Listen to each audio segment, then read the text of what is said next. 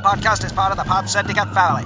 For more criminally compelling shows, articles, and conversations, head to wearepodsyndicate.com.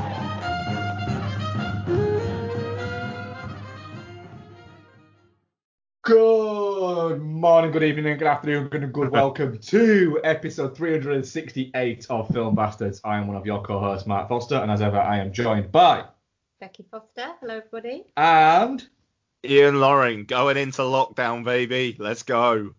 yeah, Ian. Ian is is is back in lockdown from Friday. Um, we're not because um they just want us to fucking spread that disease, motherfucker. Yeah, it's because our government doesn't care about us.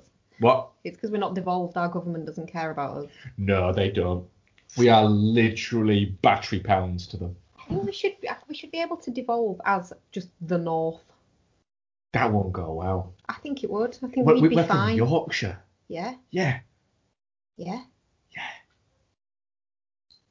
It's well, well, well, we luckily we live in a very cosmopolitan part of Yorkshire. The rest of it is just racism and broken trampolines. We trampolines. still don't have to mix with them.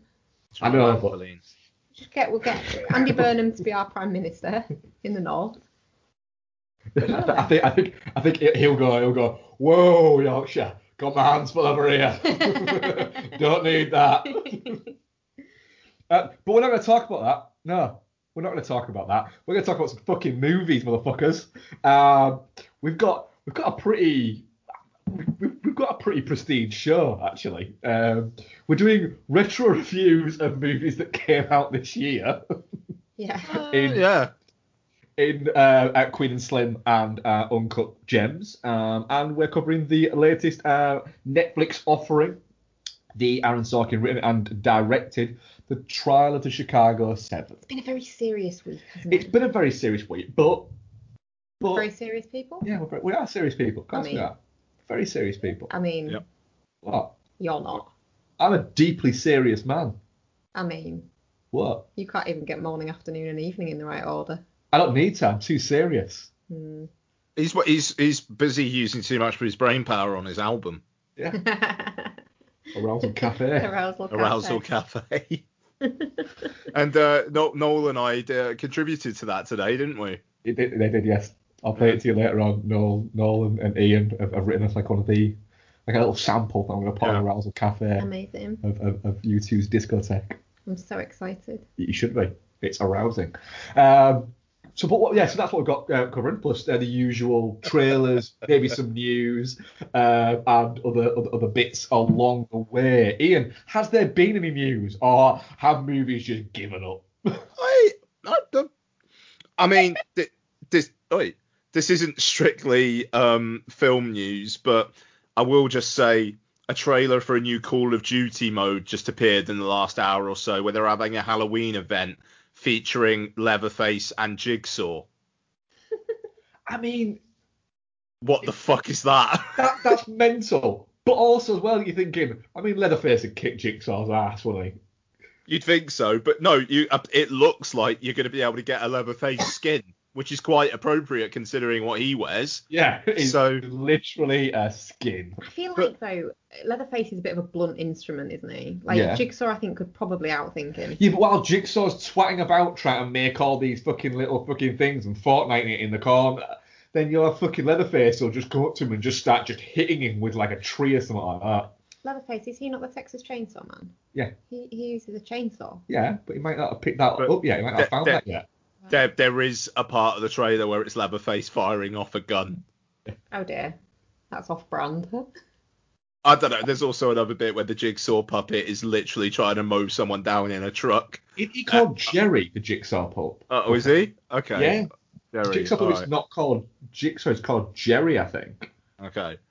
I just like somebody just forwarded it in a WhatsApp group I'm in earlier on. Was like, this looks all right, and it was just like I was just wondering where the fuck is this going? Billy. Yeah, That's Billy, it. that, that's the name of the what, is it? Um, Yeah. but Oh, because fucking Billy's so much fucking better than Jerry. I mean, it's better than Jerry.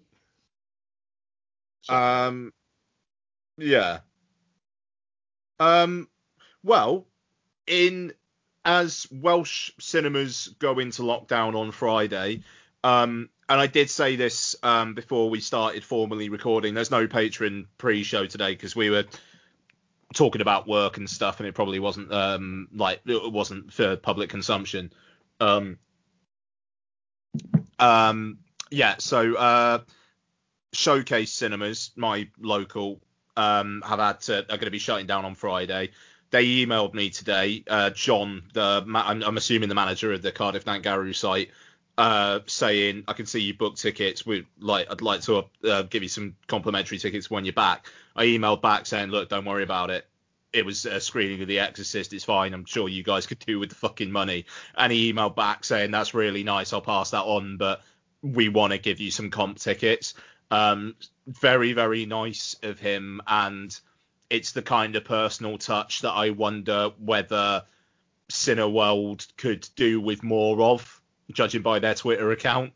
Um, just feels quite impersonal. Which, which seems like it's written by a robot on asshole setting. yeah, yeah. Um, this was literally like a couple of hours after the lockdown announcement, and it. I, I, I assume it was the manager of the fucking site emailing me, which was very nice of him. So it's the kind of thing you that kind of stays with you, I think. And I wish Showcase had an unlimited card because holy fucking shit, I'd be there all the time and I would buy concessions. Anyway, uh, earlier in the week uh, about um, Odeon Cinema Group. If you turn up with your unlimited card, they'll give you half price tickets. Yeah. yeah, That's pretty good as well. Yeah, but imagine that if you're just a regular Odeon patron and you're like, Hmm. what the fuck, guys? Yeah. Yeah, I mean that's to be fair, they, they, there's an offer for them. It's called Limitless. All right. So th- th- th- th- they do like an unlimited thing. Yeah. All right. Fuck them guys then. Dude, way harsh. I mean, I, I'll, I'll I'll be honest. It's like if after this two week local lockdown, the Odeon in Cardiff opens up, um, and Cineworld's still shut. Considering I've already banked that Cineworld Unlimited thing, I'd be kind of tempted to join their Limitless scheme. Um, you know, just anywhere I can just watch some movies, not have to worry about shelling out seven quid every time.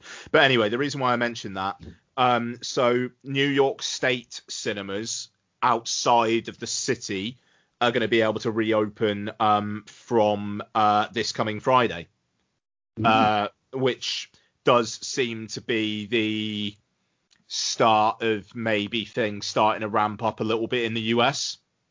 Um, so it's like I say, it's outside of the city and a handful of other counties. But AMC, who own uh, um, who own Odeon, have already said they'll be opening their locations. So, you know, here here's hoping. A. Um, Hope, what's that? I don't, I don't, I mean, it's you got to you got to have some of it. You got to you got to try.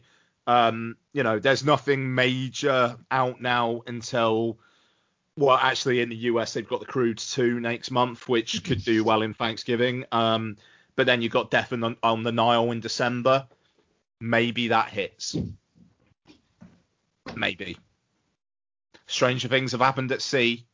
Yeah. Uh, we we also did you did you see the wonderfulness of the Batman in his um, In his dressing gown. In his the dressing gown. Yeah. Do you see the picture of him stood on the Liver building though?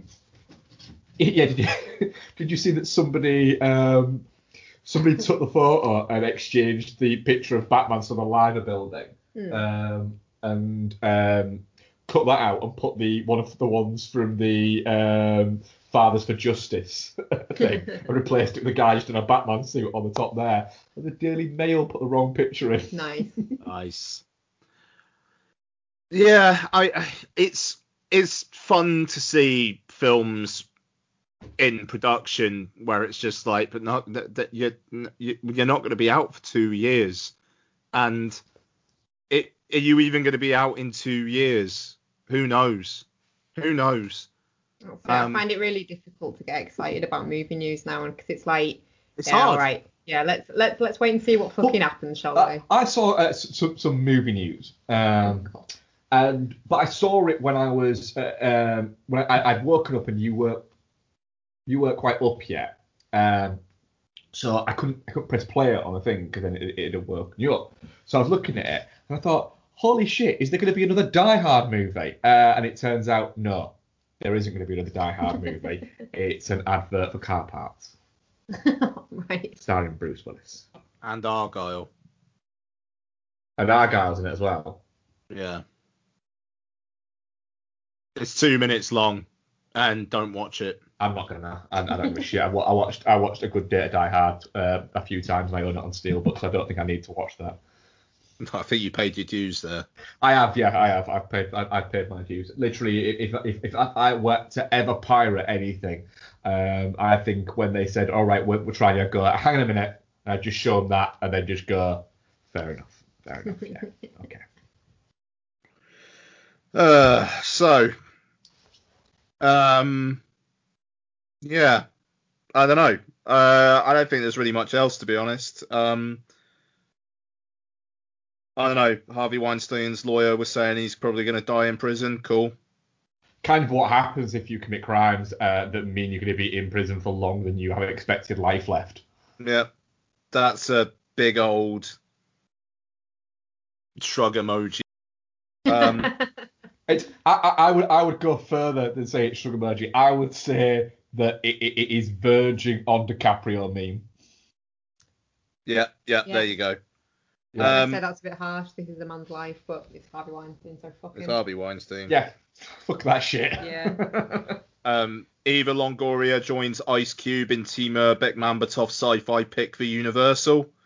Um, Harrison Ford and Ed Helms to star in STX comedy The Adventures of Burt Squire, which 100% sounds like a film that Harrison Ford would be starring in these days. Um, Ice Cube. Sorry? Cu- Ice Cube is teetering on the edge of being cancelled. I think. Yes. Yeah. Okay. uh, what's he been doing? Uh, he his um his foundation um which is a jobs for um I think it, I think it's, it's jobs for um low skilled black workers um has been um fully negotiating with the Trump administration uh, about um, sponsorship and not with the Biden um, camp uh, there. So he's kind of got a little bit of backlash for that. His explanation for it is, Oh uh, shit! I'm just reading his tweet. Sorry. yeah, he, he's basically said, look, they've been the only one out of the two of us that have wanted to, out of the two so far that have approached us to uh, to talk about it, and we want to talk to everybody rather than saying no, we'll only talk to you guys. So I, I can see he's kind of uh, it's a little bit like uh, hang on a minute, just stop pointing things and shouting before you know everything a little bit. Yeah, yeah, Well, fair I- enough. I- Ice Cube has set up a charity um, to make money for. One camp is saying that they're going to that they'd like to talk to him about how how how it works, etc. So he's talked to them. The other camp haven't yet. It's not. He very much has been. I'm not endorsing this. What is it? Uh, um, I'm also not endorsing this one. I just. What's it? Yeah, fair enough. Um, yeah, I, I, I don't know, not much going on this week. I, you know, it's the ramp up to the fucking election, isn't it? I don't think there's going to be much happening in Hollywood for the next couple of weeks. No, it's everything's. Everything's just a bit weird at the moment, isn't it? Hmm. You're hosting, dude. I know. I just. I'm sorry. I'm getting a thing from work. Okay. Two seconds. Look. Do this on apples in there. Oh, okay. Sorry, he's, disappeared to do something work related. Okay. Um, um, Oh, and swearing at the cat. Um, I finished Resident Evil. As a bit yeah, seven, 17 hours later. Good job. Yeah, it was good times. Um, I haven't finished it before. I've played Resident Evil wow. 1 before, but not, not finished it. Yeah. Um, so it was good. It was good to get to the end of it. Do you kill Wesker? No, because Wesker's in later games, isn't he? Games, isn't he? Yeah, fair enough. So Mm. it, it's a standard Resident Evil ending where you just go off in a helicopter. Yeah, nice. um, but then I kind of restarted it as as Chris because I thought, oh, well, in the in the Jill storyline, Chris doesn't actually make it into the mansion. He goes off somewhere else, and it's just um, Barry, Wesker, and Jill that are in the mansion. So you get to you get to play and do whatever Chris is doing in the background outside of the mansion, and oh, it'll be really exciting. No, in the Chris version, Chris ends up in the mansion, so it's just basically the same story but with two fewer storage compartments. So I couldn't be asked with that bullshit. Oh fuck yeah, no. yeah. No, So you no, go down no. from eight to six. No. No. No. Too too too many trips back to the storage box as it is with Jill. Mm. Mm. I I played about five hours of Ghost of Tsushima, then looked out how long it takes to beat it, and was like, right, I'm only about 20% of the way through this. Fuck that, and I just deleted it. I, I, I don't understand how you can do that. Do you not want to like see how it ends? Nah, Wow. Crazy. nah. Crazy to know. Um, Back in the room. go on then, but Right, uh, trailers. Trailers, trailers, trailers. Uh, There, there are some. th- there actually are some, yeah. It's very exciting. It's it's it's it's possibly arousing. Um, so before we get to the, the, the biggie, what have you seen here? um, I actually can't recall apart from the one today. I don't know. You guys talk some. Jog my memory. Go on, Bex. Um. So, well, I, I've only really got the two that we watched today. Um, the Well, I, I, I'll go with some other ones then. You go. Because seriously, because clearly I care, I care about future movies more. Um, the Kid Detective. I haven't watched. Oh, it's just the Adam Brody one. Adam Brody uh, played a, a detective that was a detective when he was a kid and is now still a detective now, but running the same detective agency that he kind of ran from his treehouse when he was a kid. Um, but he actually has to investigate an actual crime rather than just like petty snitching and stuff like that that he was investigating before. Right. um, I, I'm actually kind of up for this because I, I kind of like Adam Brody's like uh, kind of monosyllabic kind of just like the bit that he he, he plods along with uh, Yeah. there. I, I- I like I like the fact that he seems to have gone. Do you know what? I've made my nut. I don't need any more. um, I'm okay with just kind of just doing random shit that that, that makes me kind of like chuckle. I will turn up every so often. I'll do a little, like a little indie pick that I might get like to be the, like the star of, but the rest of it, I'll just turn up for like if it's anything more than six days filming, I ain't doing it. Is Adam Brody that turns up in the league? Yeah, he does turn up in the Yeah. league. Yeah, yeah, yeah. But he's always like he, he, he's great as little like side characters in things. Yeah. So yeah, so I, I, I actually quite like the look of this. To be honest, I'll be hunting it down. Uh, what else we got? Um, Hillbilly Elegy. Yeah. Go for it. Um. Yeah, it's a weird one. This. It's been getting like reviews are, are, have, have all been sort of like early reviews have all been like it's really fucking miserable. But I'm fine with that. Everything's miserable right now, so it's it's an outlet for that misery. It looks quite good. I think it looks quite good. It, it it does. It looks a little bit from the trailer, and it might not because I, 'cause I, I'll, I'll I'll watch it partially because it's on Netflix and we can actually watch it. um, but also, but it does look a little bit like a boring version of the Place Beyond the Pines. Fair enough. Okay. Like, like if somebody took the Place Beyond the Pines and went, right, how can we make your parents want to watch this? Let's catch cast, cast Glenn Close, um, and let's put a really bad piano soundtrack over the trailer and make it look make it look like something that that would be on ITV if ITV had like a premium section. Hmm. uh, it, so it looks a little bit like that. So it's not going to be better than the place beyond the pines because it won't have Ben Mendelsohn picking up a dog and wiggling No, it about. it, it, it, it won't. Um, it'll probably have fucking Glenn Close laughing at a hamster or something like that. That, that will that will be its equivalent. Mhm. Glenn Close laughs at a hamster. Amy Look at you. Adams like unsatisfyingly jerking somebody off and just looking glum about it. Yeah, Sorry, Like- Bex. like like in the Master. Yeah. But no, she's doing that with purpose. Sorry. it's not it's not it's a different level of purpose. Hmm.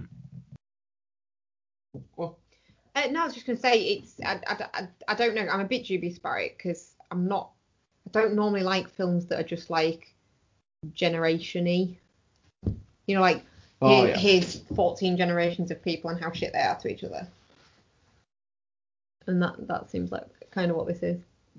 It does, it does, it does, it does seem to have that that vibe to it. But yeah, I, I, I like Ron Howard as a director. You know, he, he gave us the the wonderful Robert Langdon trilogy. So Yeah. I mean, there is that. Yeah, I actually got a notification from Netflix today saying um, a film you you may like has been added, and it was the Da Vinci Vinci Code. Code, and I was like, oh, you know me, Netflix, you saucy bastards.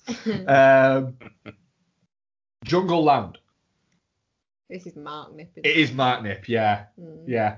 Um, so have you seen anything about this, Ian? No, go on. Uh, it is Jack O'Connell Okay. um, and Hunnam play uh, low skill factory workers. Um, Charlie Hunnam is an ex bare knuckle boxer who he now trains Jack O'Connell oh fucking hell. Yep. All right. in, a, in an underground bare knuckle boxing competition. um, things go wrong, and uh, they owe Jonathan Majors' um, character, who looks like he's playing a pimp, uh, Wait. and uh, they have to essentially do a battle royale um, to the death, essentially, or they're going to kill Jack O'Connell's girlfriend, uh, and it's that. But it looks, it looks heavy. It does look very heavy. It looks very, very heavy, and I am very, very very heavy and Up for it. very miserable. Yeah, it does. It, it looks like nobody has a pleasant ending to that movie. Everybody, eh, nobody gets out of there alive, is what I'm saying. So Cool. yeah, I'm, I'm, I'm, I'm very. It, it, it does, but also well, actually, it does look really quite good as well. Yeah, it does. Yeah. Um, and then finally, who's coming to town?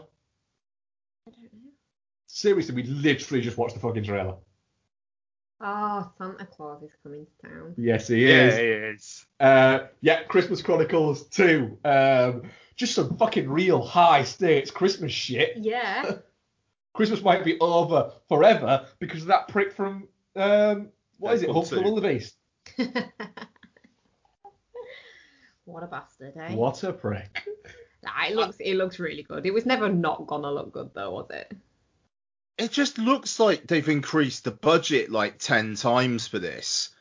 like, because the first one, you know, it's shot mostly like in on in the real world, you know, and it's like I don't know, Santa does a thing with the E Street Band in a fucking prison cell, you know, it's. but this, I mean, it looks like they might be back, which I'm very much looking forward to. Um, but it's all set in the Santa land, the North Pole. That's what it's called. Fucking hell. Um, Santa Wow. land. Um, That's And- impressive, impressive Ianing. That. yeah, Jesus Christ. Um, but no, I mean, it, it, yeah, it looks like they've chucked some money at it. I think the Christmas Chronicles did well for Netflix in terms of viewership, and it just. It's one of those. It just feels like what the world needs right now, kind of efforts, doesn't it? Really? Yeah, it, it, it really does. It, it does look like you say, like it's just, do you know what? Fuck it. We could do with a little bit of joy, and this is just gonna fucking slap it all over our faces. It it's the sausages meme. It is, yeah. Just give me it. Yeah. I don't know the sausages meme. You must know the sausages, mate. No, I don't think I do. Ian's gonna send you in a second. I'm fucking gonna send it to you right now. yeah. Am I gonna regret asking this? Maybe. You, you, you'll, you'll look at it and you'll go, ah, that one. If you don't, then where the fuck you been living? Grown up land. this Yeah, is grown up go. land now. We've become so desensitized, we live in memes. It is sent. Oh, I have seen that. There you go. I, I, I'm hosting that. Yeah. There you go. Um, fuck it. Let's do the trial of the Chicago Seven. Oh, the main review's going first. I was Yes. gonna say, don't you wanna don't you wanna maybe sandwich it between the two that we're gonna disagree on? I Oh shit! I don't think we're all gonna disagree. All right, fine, fine, fine. Fuck you then. Little Miss I won't host. I'll do a different one. Which one do you want me to do? Do you want to get pissed off first, or does really, do you want to piss Ian off first? I I'll get pissed off first.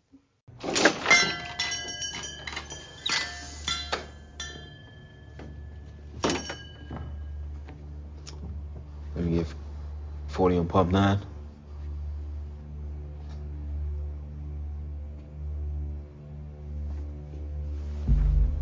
Is that a Glock?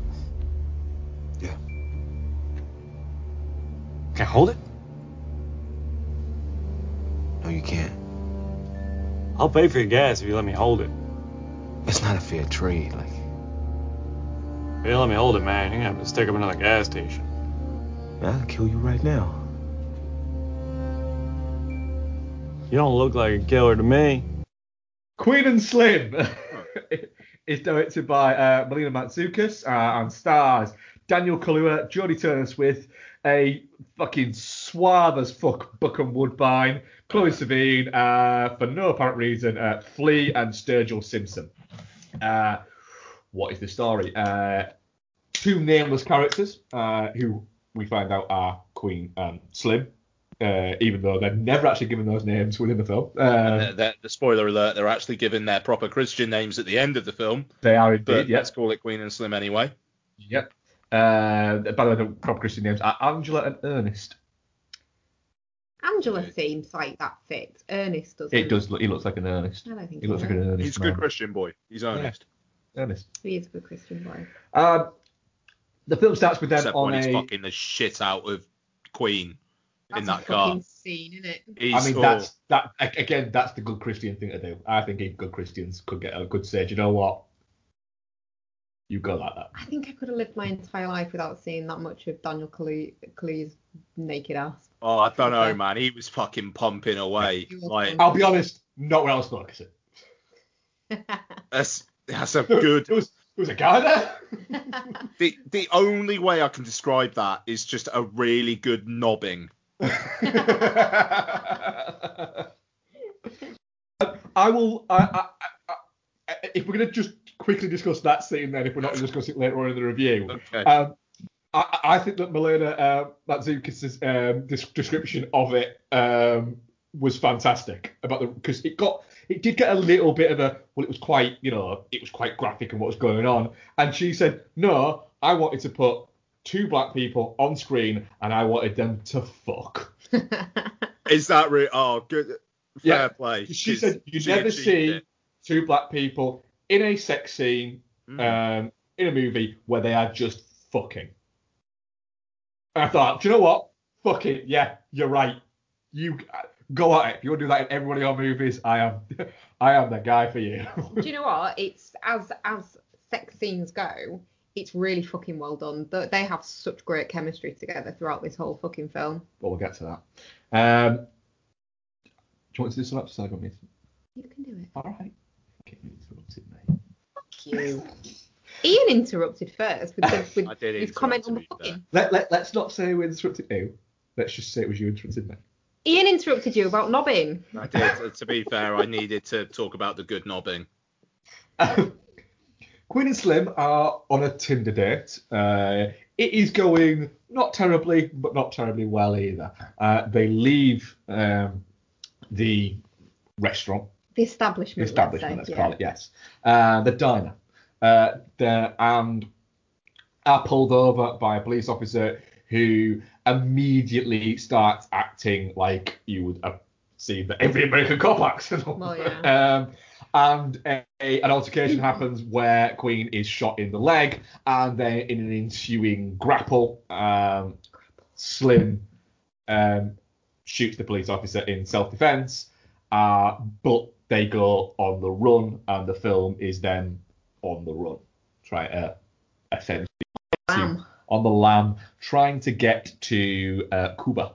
Cuba, Cuba. Yes. Across a Um, body of water. now, Bex, uh, what? Across a body across of a water. body of water. Yeah. Yes. Uh, along the way, they get help from people like Bokeem Woodbine uh, and Flea from the Red So- Hot Chili Peppers. Hang on, which one's Flea?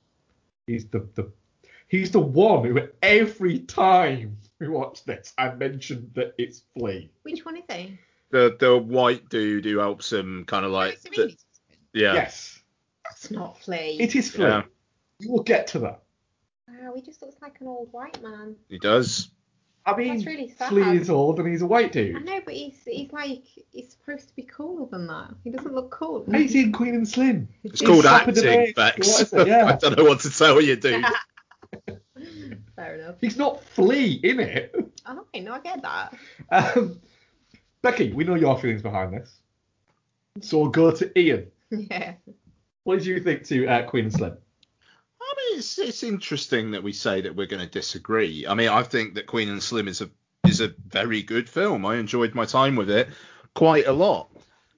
Would have enjoyed my time with it more if it was kind of closer to 105 minutes than 135 minutes. Um, but yeah, I thought it was a good Bonnie and Clyde story that was more about the journey than the destination.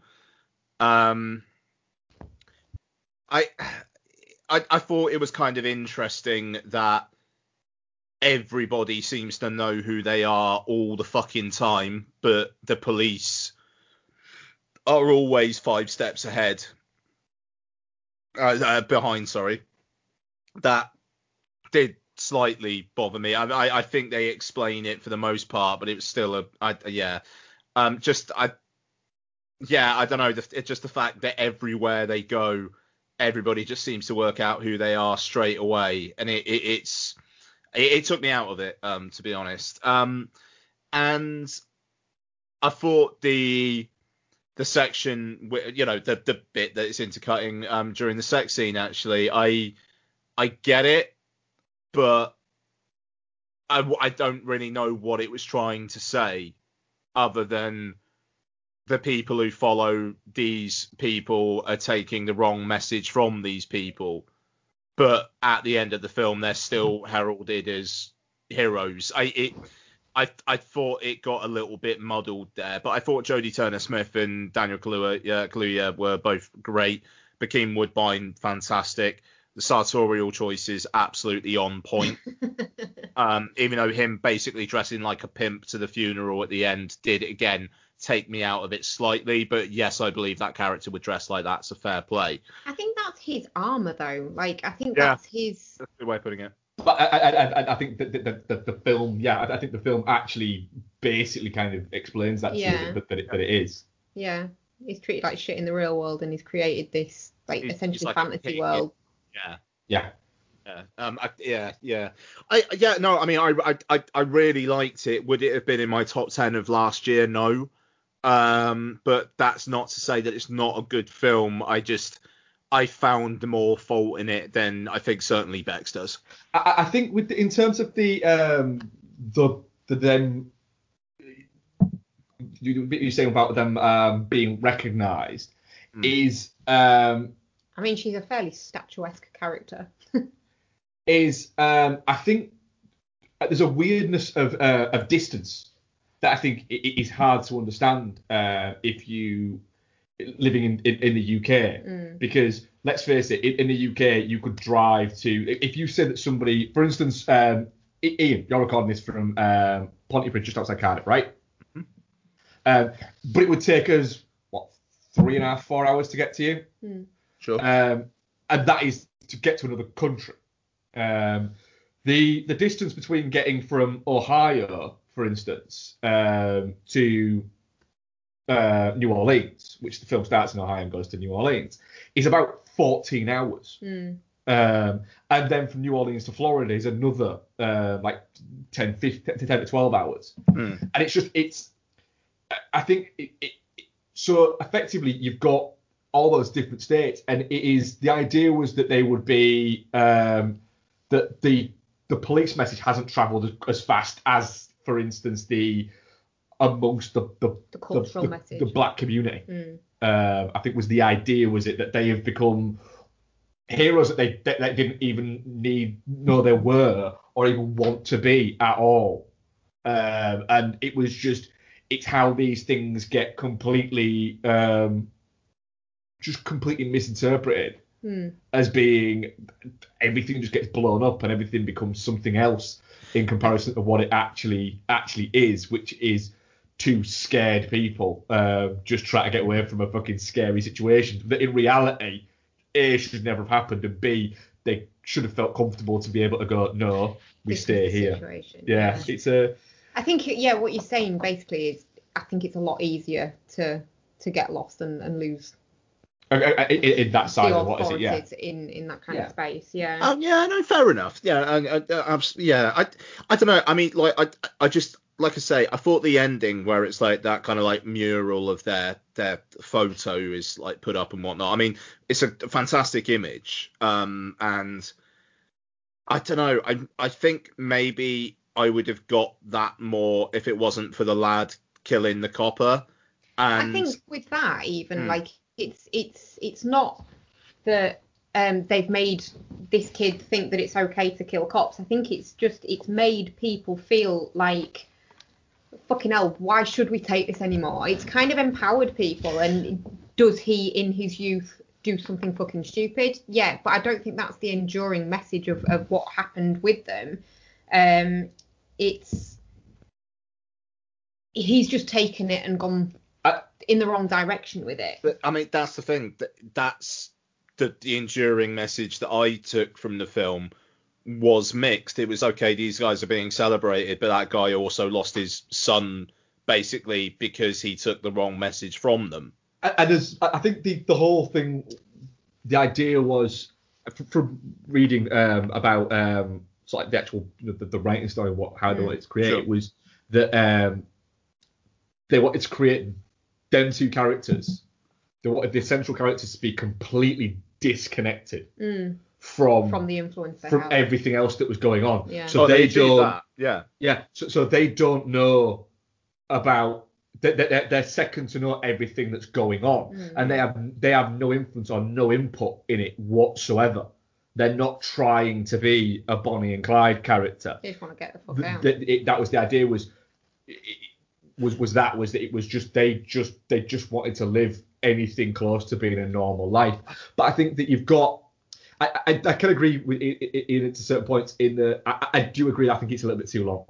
See, I, I find that quite interesting because I, I, I don't know what you take out of it because I think part of the reason the film is such a success is because it's because of the asides, it's because of the more intimate, quiet moments just between the two of them when they're just driving along in the car and listening to music and and just the, the stupid shit. The, the stupid shit is what would be cut out if you wanted to I- take half an I- hour out of that, I- and then that you- loses the atmosphere of the movie for me. You the, you take you take the bit with uh, you take the bits with the boy out. Like I I I, I think that they make the the message of the film messy other than well life's complicated. It's like well yeah all right then, but you could have taken that out, still have them die in a way that impacts the culture, and for me would make like all the mural stuff at the end more powerful because they inspired nothing but like inspiration and sorrow in people, not I'm a boy who's now going to be a big man killing a copper. I like it just yeah, I I I don't know. And also I'm and I'm ever so sorry one other thing that did bug me that there, there's a bit of shorthand in in in this film. And it, like an example like um there's a scene where uh, the white cop and the black cop, and the, the white cop kind of takes the piss out of the black cop and is racist to him, and Mm. the, the black cop's immediate reaction is, okay, I'm gonna find these guys, and then I'm, I, you know, I'm gonna look at them, and then I'm gonna let them go, and I get it, I get it, but I, I, I, I, just, it felt quite. I, I, I don't know, lazy's not the right word, but very obvious like I don't know. I mean, I would it have been more impactful if it was uh if it was two white cops and the, and, like the one white cop was ra- uh, race like racist around the other one, the white cop sees them and lets them go or something. I I, I don't. I, I mean, it would have been more surprising. You know, it's like I as don't soon think as it's he a film uh, that's that's that's pushing to show allyship though, is it? It's it's a film that's it, it's very much through a certain lens, and it, it, it just it has a right to show it through that lens. I think. it just felt to me like at the start of that scene, that cop had no intention of letting them go. And then just because that one cop says that like one racist remark to him, it's suddenly okay, I'm I'm I'm gonna let them go. You know, because he's the one who says, "I just heard something," and the white cop's like, "Oh, it's just like nature." It's like that's not nature. I'm gonna go have a look. So he was obviously intent on catching them. But maybe maybe the the other cop's comment makes him realise, fuck, if I turn these guys in now, they aren't getting any justice here. I, it just it that one in all of his, his experience of policing it's that one interaction that then makes him think and i mean like this is such a small part of the film but Mm. it, it's a little bit of just like of, of storytelling that just disconnected me from it it, it was just I, I, I didn't buy it and there's so much authentic stuff in this film that i do buy Mm. that the moments I don't buy, like the kid killing the cop and the cop letting them go, that it t- it took me out of the film. Mm. And I, I also, I'm sorry, but them being dumb enough to go like that one guy's like, oh, it's gonna be a, it's gonna be a day. Call them back. That's not good enough. Okay, then he said meet meet us in an hour. Suspect. You call bullshit on that right away. I think they're just desperate though, aren't they? I think that's they're, they're naive and they're trusting because they they're not bad people. They're just in a bad situation. I think that's kind of they're not suspicious of stuff because they're not they're not of that mindset. I think is is supposed She- to be kind of I don't know, man, 'cause she's awfully suspicious at the start. I, I it's Mm. I, I suppose what I know I'm I'm sorry, Bex. Like I I'll, I'll stop it. Just that's the kind of stuff that just took me out of the film and just didn't quite make it the I wanted to like it more. And the bits that I did like, I thought were bloody brilliant. Yeah. Sorry, Max. I have to go off and call his work. Sorry, I can just hear him out the the other side. Yeah, I mean, to be fair, I I, I- I completely get it. It's it's it, it got me, and Yes, yeah. you know, if, if it if it does, it does. If it doesn't so much, then then fine. I know I, I know you're not shitting on it and saying it was crap, but um, I don't know. I just it was quite interesting as well from from our point of view, kind of watching it. We we saw it obviously when it when it came out last year, um, and then seeing it both prior to and in the aftermath of everything that's gone on with regards to protests and stuff like that. I think it it's weird because you kind of look at it and you're like, oh fucking hell, that's that was it. It turned out to be quite a prophetic film. Yeah. Yeah. Um, so it, it was quite odd because obviously I'd, I'd not we watched it then, we've not watched it since, and then watching it now after everything that's happened in more so America obviously, but also over here, it, it was just a bit like, wow, okay, yeah, Yeah, yeah, and I mean, it, it does the smart thing of not pointing its finger and wagging at you. Mm. You know, it, it is it is entertaining. It is a, thrill, a drama thriller at the heart of it, and it's got you know it's got some serious shit to say. And I mean, I, I, I will say as well, I thought the the relationship between Queen and her uncle yeah, Yes, I'm back in again. like how all right but um how that plays out in microcosm at the end she's hugging him like because she's really cold with him and then he's he's really done them a, a solid and she's hugging him and then the kind of the realization later on of like why she was cold with him. And it you know the the film has got that kind of life is messy life is complicated kind of aspect to it which i really appreciated. I mean like melina Ma- um, melina matsoukas uh, yeah. really looking forward to seeing what, what she does next. I mean she's got a, she's got an eye. It's a fucking good looking movie. yeah, it's a spectacular looking film, and I think Kaluuya and uh, Turner Smith are brilliant together. Also, incidentally, blows my mind that Jodie Turner Smith um, is with uh, Joshua Jackson. Yeah. That is one of the greatest celebrity couples I think I've ever seen. they've got Um, a baby as well, haven't they? They have, yeah. Uh, she's It's she's just very good in she's this. so tall and he's so short. yeah, she's she's very very good in this, and but also well, I like the fact that she's the, the film isn't afraid to essentially go. She's a bit of a dick. She is a bit of a dick. you know, she's a bit of a dick, and We like her for it though. and and he's he's a little bit too nice, and she's a little bit of a dick. I do like the running thread of every time he uh, uh, they get to a new place, he has something to eat. Oh man, like that meal that he gets early on, where it's like, let me get like a double cheeseburger and a ten-piece nugget box. It's like that's a, that's Yeah, a fucking meal, boy. Yeah. Yes, let's go. Boy, why did I say boy?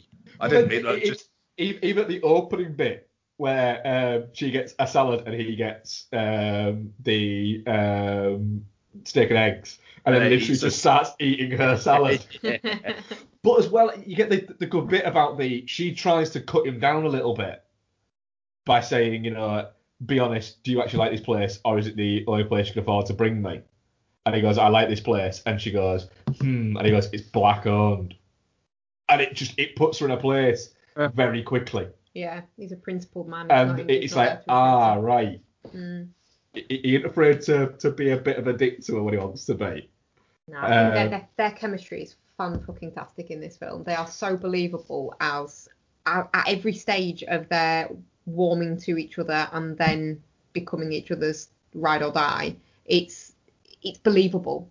But then, um, but then you've got things like um, the Daniel Kaluuya, for instance. Um, this just taking just a few performances. This, Widows, and Get Out. He's brilliant in all three of them, but all three of them are so different in Mm. terms of the actual the character uh, that is there. Is it's it, it's really exciting what what he's going to do next Yeah, you know, and the next thing we've got him is, is Judas and the Black Messiah, which looks very good. which looks fantastic.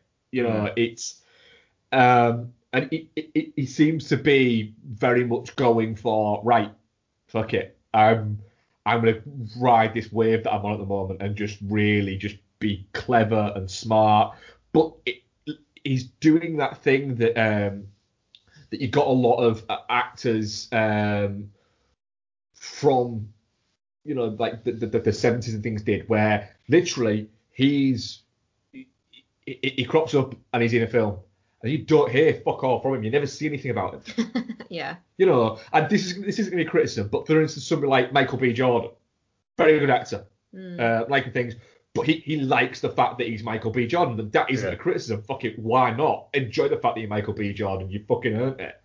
Um, but it, it's a there- there's different ways. There's different sort of ways that people approach things, and he seems to be very much like, nope, I want to go and do a film, and I want to fuck off. People leave me alone. I don't I don't want people to know where I live. I don't want people to know anything like that. And I'll come back. I'll do something else, and I'll fuck off again. yeah, yeah. Hmm. You know, and I, I, I, I like that. It's kind of there's a there's a it, it adds to the the whole thing. The, the, the De Niro thing. The reason why De Niro hated doing interviews was because his thing was I'm kind of quite boring. Um, and if you know what I'm like here, I don't want you taking that into Raging Bull or i- i- into Deer Hunter or anything like that. I want you to. That's that's that. Fair play. So, so, so where? Sorry, I, I had to dip off there to take a, a, a quick work phone call. Um, so, um, where are we then? Uh, I'm guessing Becky, you're still definitely not shit. Yes. Did it go up in your estimation or down in your estimation? Up. Up. Oh, that ending fucking kills me. The ending is is, The ending is, is, is, horrible. is very that good. fucking guy that betrays him. I want to go find him and hurt him. Is, is, is he to you what that guy, what the uh, manager is, uh, is in a Star Star is is Born? Yeah. Yeah. Yeah. Still tickles me that that, that that guy literally in an interview when somebody asked him about it, and he went, literally not a day goes by that, that, that the past six months where someone hasn't looked at me and I thought they hate me. yeah, that fucking stoner that betrays him, he can get to fuck. Uh, yeah, so our audience poll. Ian, sorry, Ian. Uh, where are definitely you? not shit. Yeah, 100%. Um, so um, our audience poll. Um, that was quite that's quite mixed. This I was quite surprised. Um, or surprised, not surprised. Surprised. yes. Um, that's been good everything. Um, Sure, definitely not shit. Forty percent. Touching cloth, twenty percent, and shit, forty percent. Some miserable bastards voted on that, didn't Some fucking miserable bastards, aren't they? I Fuck you, our audience. and I was saying to Ian, I think it's one that either it, it gets you or well, that's it's it. a good film that you enjoy, but it doesn't like, I- connect as much. I think if it gets under your skin, you, you, you Yeah. get you get on with it because it's a slow burner. Um, quite like slow burn. and it's a slow paced film. But I think if, if, if it gets you, you're all right. But a slow burner will feel two and a bit hours long. If you're watching it, it can feel what is it? But if you're not engaged with it, it Mm. will do. Are we, Um, are we off onto one that's definitely, definitely not a slow burner? uh, what perfect storm? No. But you're going on to the. Um, yeah, fuck it. Let's do that next. Let's fuck it. Let's let's save our big uh, our, our feature review for the for the end of the podcast or towards the end of the podcast. Check this out. I don't know. All right. So these are black Jews. All right. They're stranded in the middle of Ethiopia. It's, it's deep. Stranded? Yeah. Look at. They got nothing. They don't got cars. They don't got. And I'm watching this, and I'm like, what the are these guys wearing? Look, it's on the Torah there. It's everywhere, right? This. Where do these guys get precious black opals? That's what that is. Black opal. I do my research. These guys live near the Welo mines, which primarily is red opals, which aren't worth. Oh, okay? okay. But these, these hmm. guys, you can't get your hands on these things. You understand? Really? So look, I say to myself, how do I get a hold of these guys? And I managed to track these guys down. I buy one from them. Holy That is, what is that? That's right here. That's the rock. That's the rock. That's the stone. Holy I got. Look how this is winky. Light. me f***ing 17 months to get this thing, Holy okay? snap. Just look at this. Hang on for a second. Go through my look. Be careful. That's my best look. All right? I want you to look. Look at it. You really Get right to it. Oh, wow. the That's history right there. You understand? How many carats is this? What? Four, five thousand carats? Three thousand dollars a carat? I'm not. Uncut Gems um, uh, is a Josh and Benny uh, Safdie. I am saying that right, aren't I? Mhm. Good. What? I have form for saying these things wrong. You do indeed, yes. that, Um, that says Adam um, and it stars the Sandman, um, Lakeith Stanfield. Um, is that Dina Menzel? Yeah, Is it? Adele yeah, it's Dazeem. Adele Dazeem herself. Fucking hell. How did you not know that? What? She, well, she didn't sing "Let It Go." Yeah, she didn't sing let it go. How, yeah, but how do you not know what she looks like? I know what John Travolta looks like. It's not quite the same thing. I don't think it's that far off. Um, Poor Adele Dazeem. well, I'm not saying she looks like John Sorry, that's what it sounded like. Um, who else is that having it? Wow. What? Uh, Julia Fox. a nominative determinism there. Is she the one Hmm. with the giant ass? Yeah. Right. Oh yeah. Yep. It's a star for that. Sorry, it is. Nah. Yeah. Um, what is the story of Uncut Gems? Um, the Sandman um, plays a uh, a Jewish gambling addicted jewelry store owner um, in New York City, I believe. Yeah, I'm right. Nah, I haven't invented the New York City aspect of it. Um, and he he gets hold of a rare black opal um, that he's uh, managed to get sent to him from Ethiopia, from Jewish Ethiopian miners um, in a salmon. this is fucking bonkers, this. Um, and the whole story revolves around um, essentially him getting this black opal to uh, auction and also his horrible gambling problems that he has.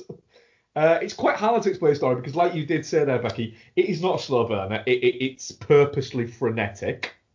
Um, Ian, you were a big fan of it. You did watch it just the once, didn't you? Before, and I, I believe it was on Chris Yeah. Boxing Day or Christmas Eve. Boxing Day. Boxing Day, yes. I think it was either one of those two.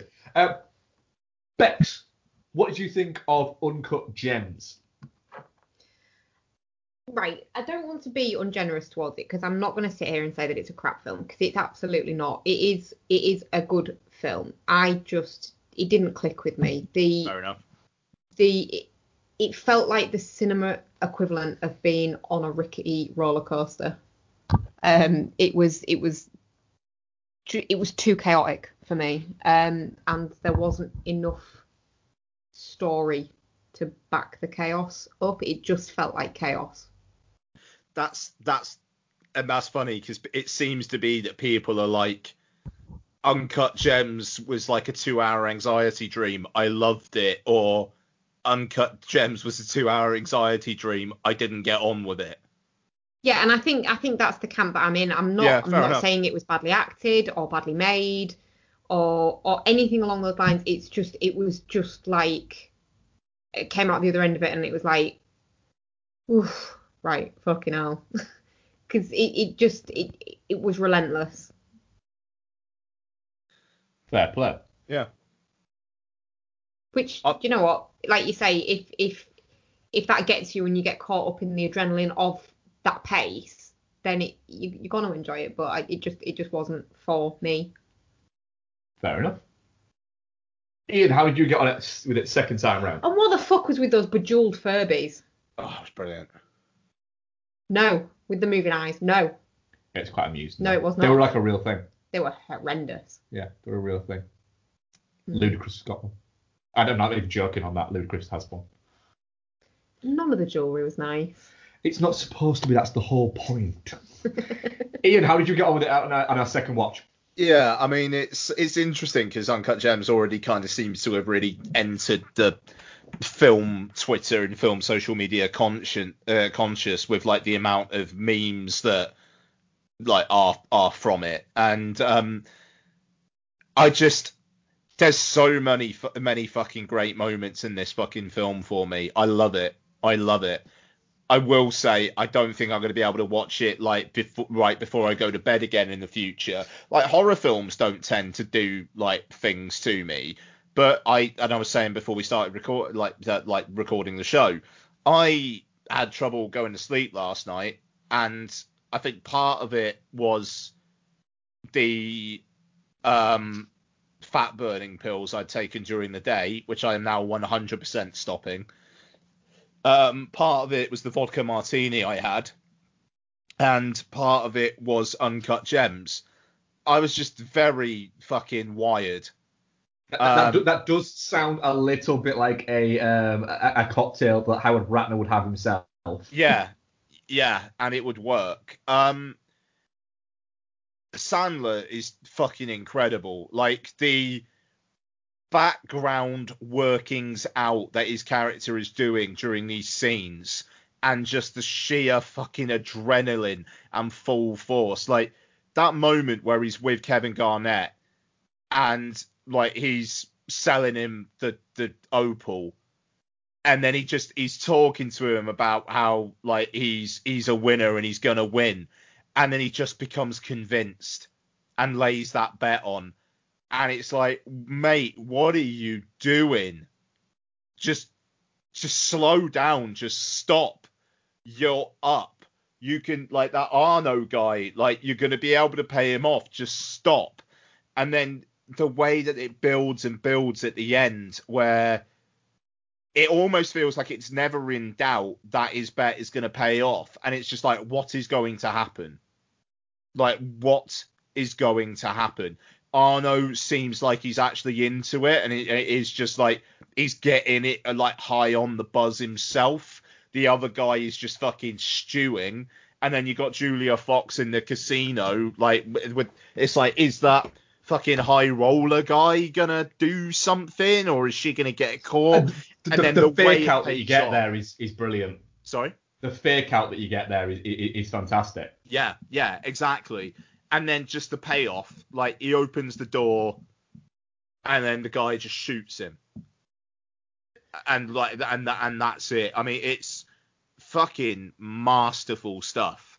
Um, but I think it, it's just it's really entertaining at the same time. Like the fucking weird thing that Adam Sandler does in that apartment where he hides in the cupboard and then just starts texting her. It's like, I, I, I have I have I have an issue with that though. go on then. Turn your fucking clickers off. Yeah, one hundred percent. Turn your fucking clickers off. Right? Because in reality, she's there and she just goes, I clear some fucking clickers. Get out the fucking thing, you prick. Yeah, yeah. Turn your foot. It's a little button on the side. Just turn your fucking clickers off.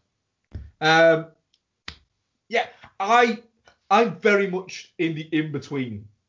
Okay. The fact that it worked for me and I liked it. Um, I do think uh, in a similar way to Ian, where you were saying that um, that you preferred Queen and Slim if it was 105 minutes. I think you could have done a 115 minute version of this movie, cut 20 minutes out of it, and had a pacier, better movie. And I think there's a specific bit you can cut out. Go Um, the meal he goes at with his family. Oh god, You yeah. can cut that whole bit out because it, it, it adds all it adds there is uh, that uh, Eric um, Bogosian um, is, is is is part of his family. Yeah. Yeah. But, but it, it's too long, and for me, I was up on it. And I was like, fucking hell, yes, all right, I'm, I'm enjoying this vibe, I'm enjoying this energy. And then that happened, and it, that came, and I just went, right, I'm, I'm, I'm, I'm getting a little bit, I'm, I'm, I'm, I'm losing the buzz, I'm losing the buzz. I want to come back up again.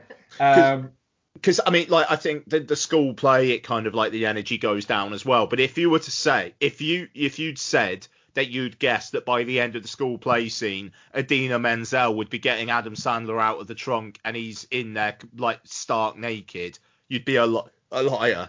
There's no way you'd ever guess that was gonna happen. Whereas there's no big like revelation with that sequence. Yeah, I I, I get it. Yeah, It's no, probably I- ten the- minutes you the- can cut. I, I, I quite enjoyed what is it, but also as well, I, I, I'm not sure how the how the, I think there's, a, there's like I said, there's a chaoticness to it. So you don't really get an element of time. Plus, there's a little bit where I was like, right, so who the fuck is Eric uh? Is he is he a bookmaker? Is he somebody who's just borrowed money off within the family? But why has he got um, essentially like henchmen working for him? I could have with a little bit more of, of that and a little bit less of Adam Sandler in his jewelry shop um, shouting at people.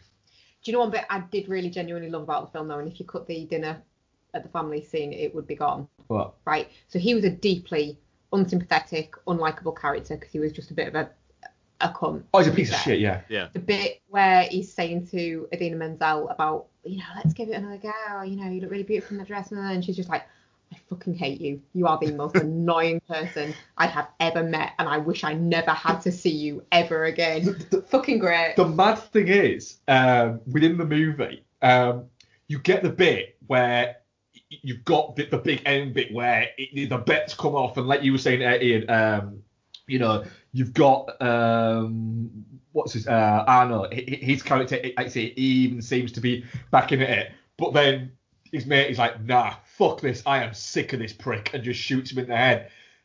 I, I, I was sort of watching, going, yeah, I've just spent two hours with this thing, and yeah, you were right to shoot him in the fucking face. After it after it kind of thing after the, that all sort of happened and that he was just letting him out I, I turned around to you and, and just said they're gonna fucking kill him anyway aren't they? Yeah, and then they shot him in the head and it was like what the fuck was the point then in sitting through all of this? They just fucking shot him anyway. Because because Julia Fox gets all the sick bank, Yeah, I mean, she's made off like a bandit. and it, it, it, there's, a, there's an argument to suggest that she might be one of the only characters that isn't a complete fucking dick in it. Well, I mean she's she's banging a married man so she's not complete. That's a fair comment. Yeah, Mm. that's a fair comment. with, with two children so she, she's not that great Three children, Becky. three children three Yeah, he's got two boys and a girl. But it, it's just like I don't know. There are so many like little moments, like the fucking bit where the guy who works for him's like chewing him out, and he's just like cutting up the fish, and the guy's like, "You you're losing it. You're cutting up fish," and then Adam Sandler just looks up at him, and he's just like, "Holy shit, I'm gonna come." And just the way he obviously hasn't been listening to a fucking word the guy was Oh, yeah. saying, and it, it's so cutting, and he's such a prick. But that that's the thing. It's like he's a prick, but you kind of you do kind of get the buzz of being around him because he- he's fucking unpredictable and not in a dangerous way, just in a when he gets arsehole. but when he gets excited, it's like the energy that he kind of generates when he's pumped. That, so he's there's like a kid with. ADHD He is basically, yeah. Yeah. I, I, I like the fact that the, that the film never at any point acknowledges that the the guy is a fucking degenerate gambler. Mm. Yeah, I know, because I mean, it's just following him for a couple of hours, and it's like I, I get it, like he is a fucking dickhead, but at the same time, there are moments that I, I find him very entertaining. for, for, for me, at, at no point do I ever warm to him or even No. vaguely like him No. in any way at all. So when he gets shot in the face, Like, boom. I, I was kind of like going, do you know what? I, I, I'm on that guy's side, but I enjoyed watching. I enjoyed essentially everything crumbling down upon him, um, and going. Everything that you're doing right now, I'm guessing that you fucking deserve, That's mate. way harsh time. But he does seem to deserve it. You know, Kevin Durant gives him the ring to sort of say, no, you, you, you take this while I take this for what is it? Yeah, here's and then literally security. the first thing he does is pawn it. Fucking dickhead. Bag Um, yeah, it's a it's a very interesting film. It's a really interesting. It's a really fucking good film as well. I really liked it. Um, it's definitely got um, it's definitely got nods in terms of uh, the the flow of it and a style of it to um, something like Mean Streets. You can you can Sure. see a, an Yeah. influence from from that. Uh, without question, I'd, I'd, I'd say on that. And it was interesting that uh, Scorsese was a producer on it, wasn't he? Yeah, executive producer. Yeah, yeah. Yeah. Um, so there's, there's definitely a vibe uh, uh, of that uh, beyond just a, a New York setting um, that, that's there. Um, so yeah, it, it's it's it's a, definitely a thing. I do think it's an odd one because it went from being, you know, on the eve of the Academy Awards, it had been, it had won a, a lot of awards at other um, other ceremonies, um, and it had been hotly tipped that what is it, and then it just got completely ignored. It's quite unseemly, isn't it, for, for the Oscars to give it awards? It, it, yeah, it would have been something if Sandler. I mean, Sandler was getting heat, but in the cold light of day, it is a little bit like, really, for for this film, you think the Oscars are gonna go for him? You know, I I, I get it, I get it. I I don't. No, I do. I don't. I think it's a. I think it's a really strange one. I think it's a. I don't get. I don't get why it was. It was, it was so snubbed. It, it's not an Oscarsy type film. But I, no, but, I can but- understand why it got awards elsewhere, but it was of- never going to get Oscars. But it, it, it's Joker an Oscarsy film. Yeah, I think it is. more so than this. It's not crass, is it, Joker? I'd it's not got it someone in it going, "I'm gonna come" over a fucking black opal. I would say that that's fine though. You know, it's it's it's a. Well, that, that, it's- I think it- that maybe says more about you a, than about the Oscars. it's a big moment for him. I mean, The thing is, the thing is, he, he seems like he'd be he'd be a fun guy to hang out with. God no, he'd be fucking exhausted. Um, but like as a if you were his friend, once you was his, once you were his friend, I think he'd be all right, a fun guy to hang out with. But if a friend brought him out on a night out, you would either by the end of the night have punched him, or by the end of the night you would be his friend. It'd be one or the other. There'd be no middle ground. Also, for the star it got for Julia Fox's um, Beauty, it lost it for having the fucking Weeknd in because I fucking despise the Weeknd. Her weirdly disproportionate ass was very. That, do you know what? Like Ian says that certain things took him out of Queen and Slim. Her weirdly disproportionate ass took me out of this as well. Oh, it brought me in in a way where it was Well, almost fucking 3D Bex, but you know. I said I watched that in 3D. Weirdly huge asses on skinny girls just don't just don't do it for me. I'm afraid. It's not, it's not, it's not my thing. I just, yeah, I just think we need to move on from that, and I Um, think that's something. Oh, It's it's definitely not shit.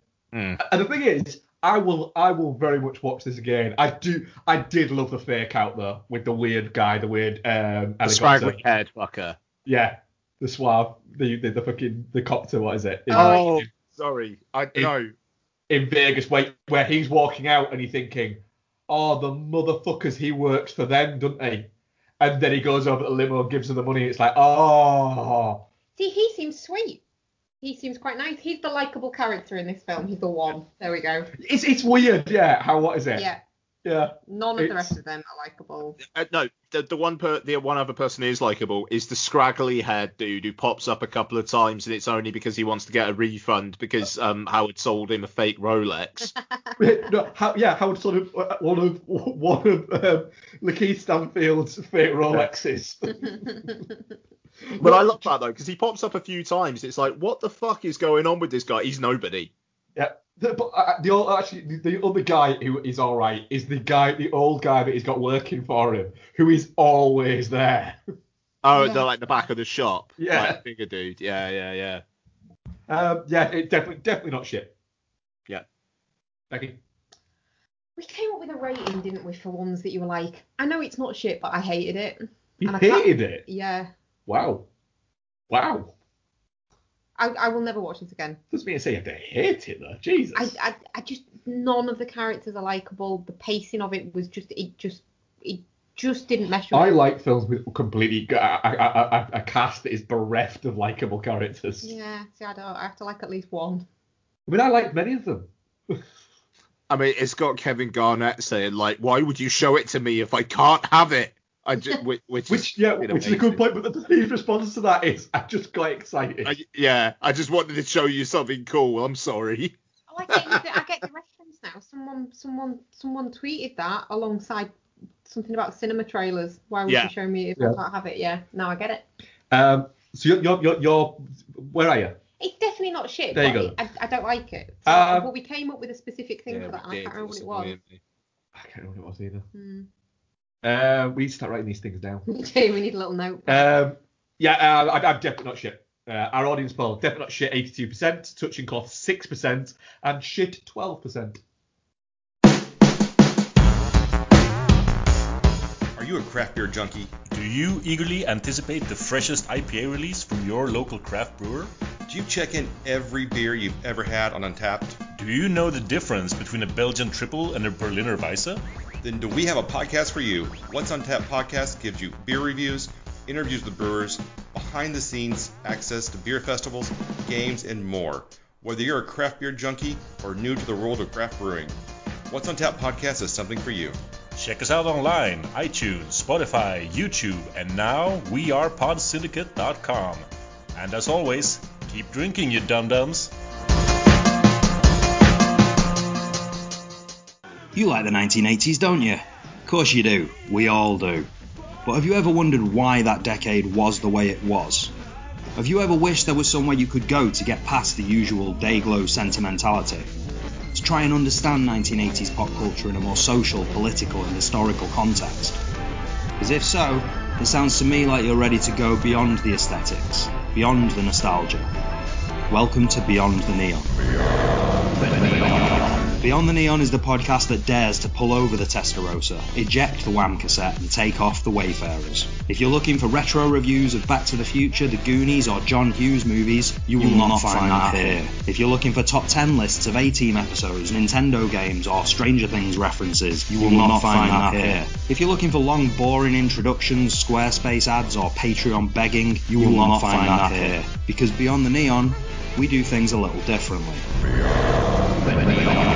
In each documentary style episode, I look at one area of 1980s popular culture and break it right down. And each episode features academic insight, guest contributions and interviews, as well as clips plumbed from the depths of the 1980s cultural void. Well, YouTube, mainly YouTube, to help illustrate the wonderful, perplexing, terrifying, joyous, and utterly thrilling world of 1980s pop culture. Beyond the Neon might not be as regular as other 1980s podcasts, but that's because Beyond the Neon isn't like other 1980s podcasts. Subscribe to the show today and check out all past episodes by visiting beyondtheneon.co.uk.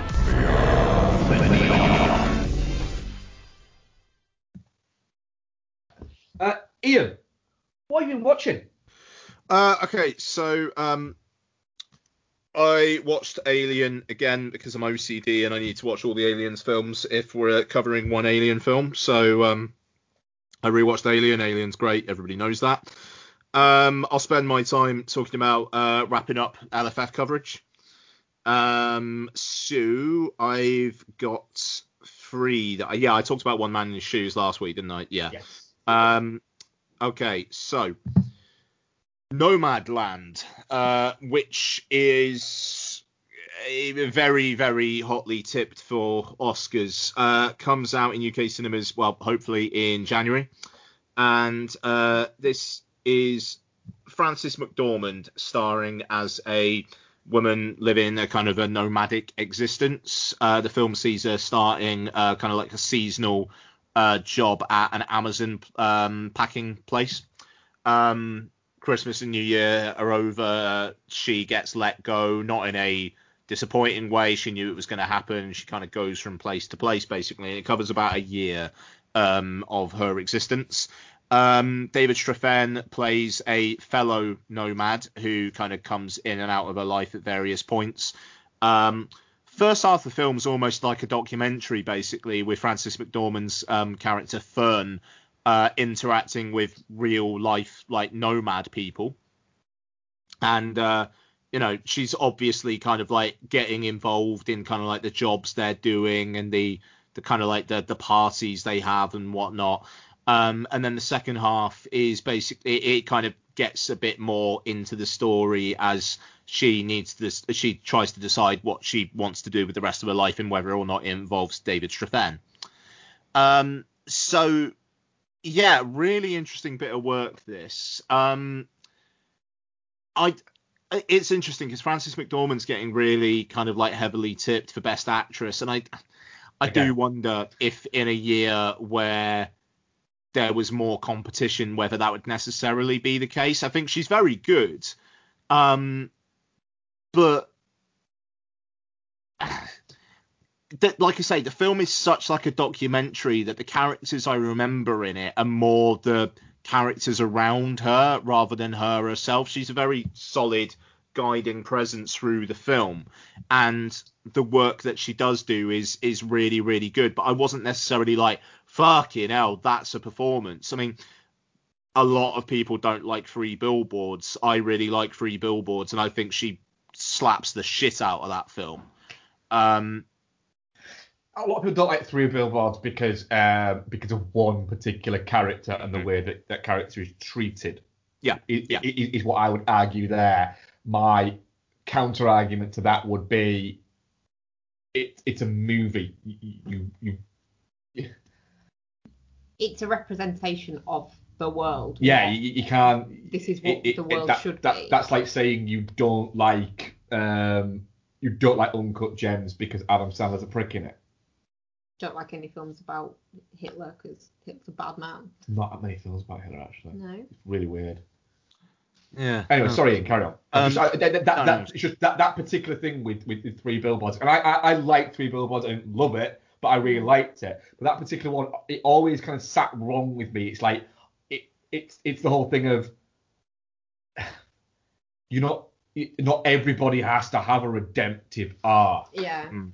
Yeah. Um, and it's the it, it's the, the, the the thing of I don't like that film because it made me feel something that I don't like and I don't like the film for it. So because the film manages to make you feel sympathy for an un, for a character that you should not feel any sympathy for because of certain reasons, mm. that's that's that's the film doing what it's supposed to do. It's eliciting that reaction because you don't like that reaction is different to you not liking the film. Yeah. Yeah. Yeah. It's the like, film succeeded in yeah, making you react. It's it's it's it, it, it's basically the thing that, that all fucking furries go through. They have it and they go, oh, I like this and I can cope with liking this.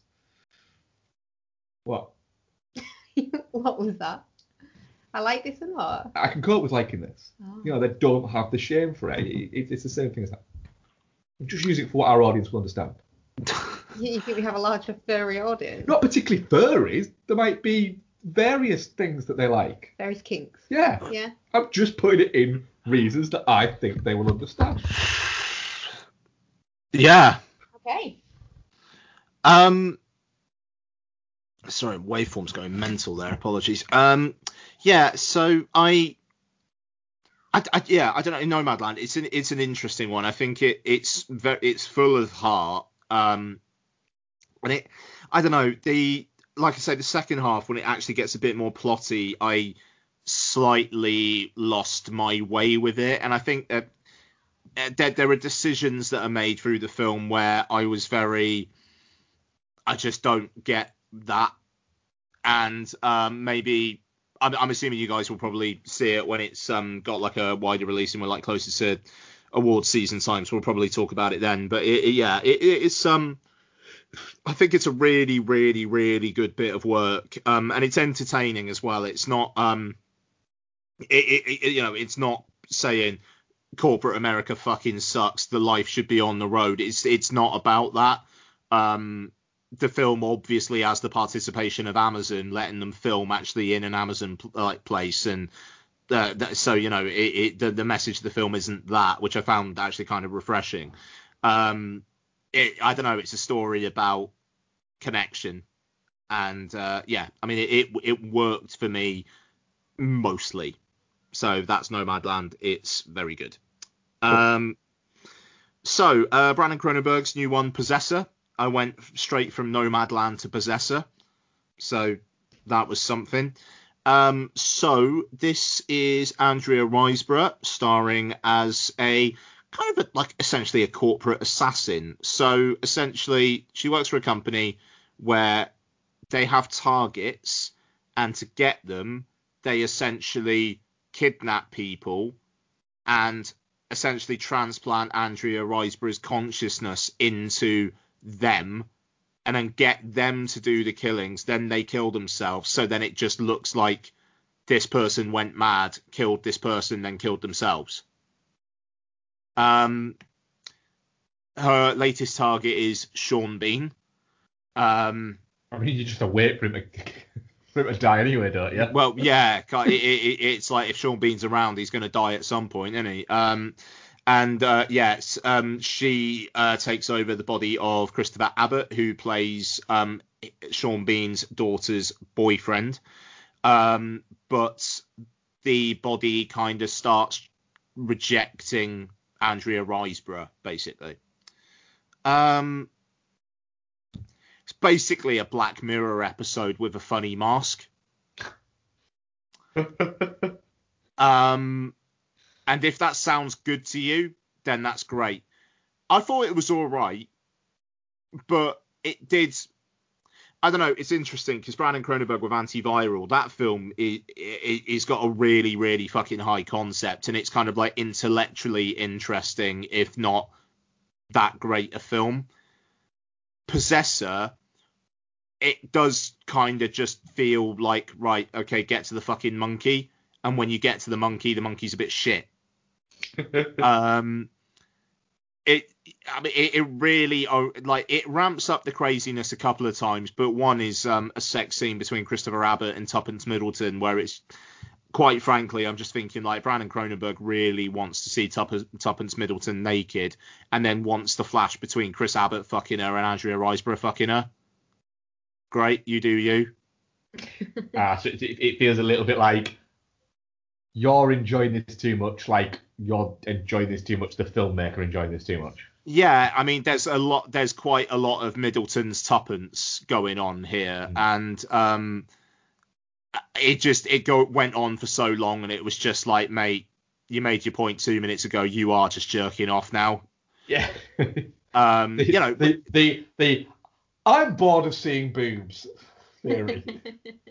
a little bit to be honest. How about yeah. some story? A li- yeah, to be honest, a little bit. And the lead image of the film, which is this like kind of melty Andrea Riseborough face, Yeah.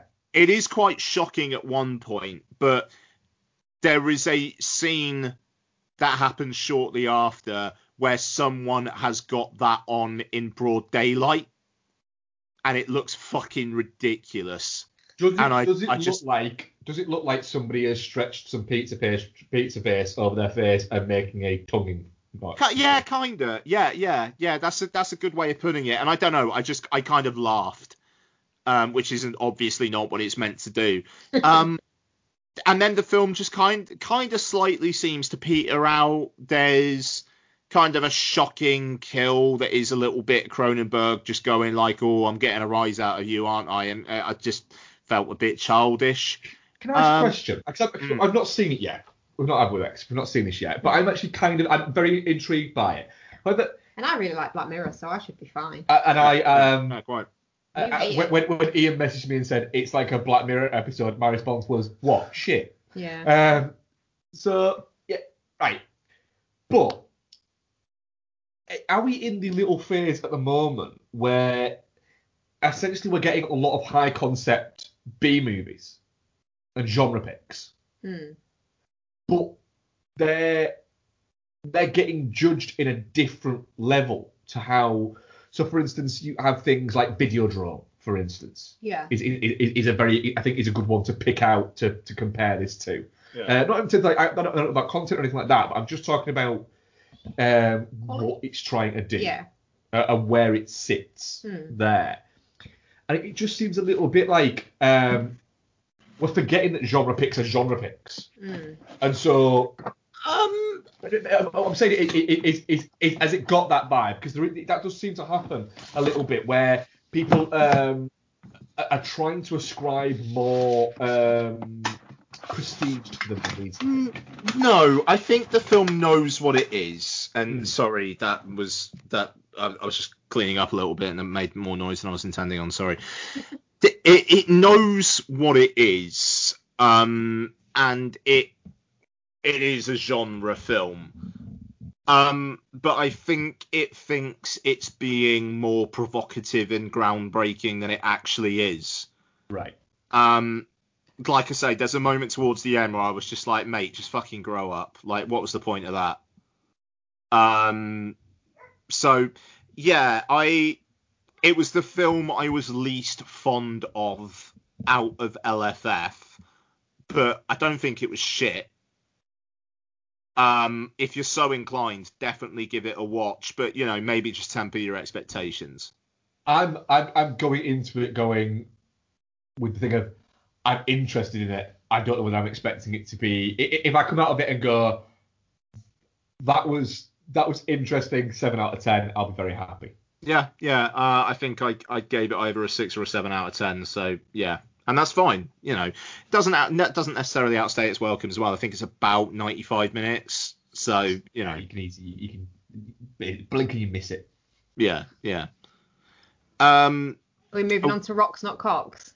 oh, we're moving on to Rocks Not Cocks. Oh yeah. So my last film of LFF uh, is Francis Lee's Portrait of a Winslet on Ronan, and Winslet does get on Ronan.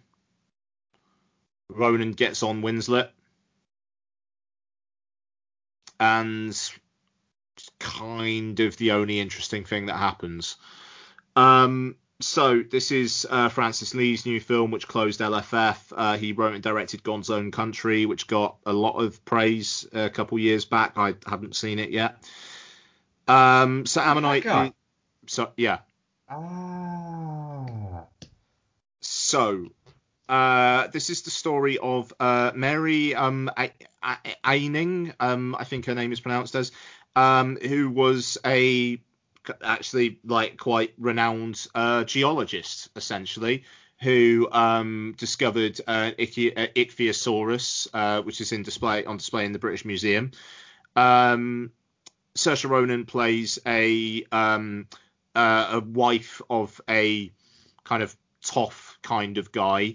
She's very depressed, um, seemingly after an aborted child, um, and she. Uh, her husband basically hires Kate Winslet to kind of look almost like look after her in a way. It's basically Portrait of a Lady on Fire is the setup, except it's a husband, not a mum, and it's rocks, not a portrait. Um, and this film obviously was like in in the throes of production and whatnot before Portrait of a Lady on Fire, and I'm not for one minute saying that one was cribbing from the other or whatever, but Francis Lee must be fucking fuming that someone else did the kind of thing he was he was trying to do and did it so much fucking better.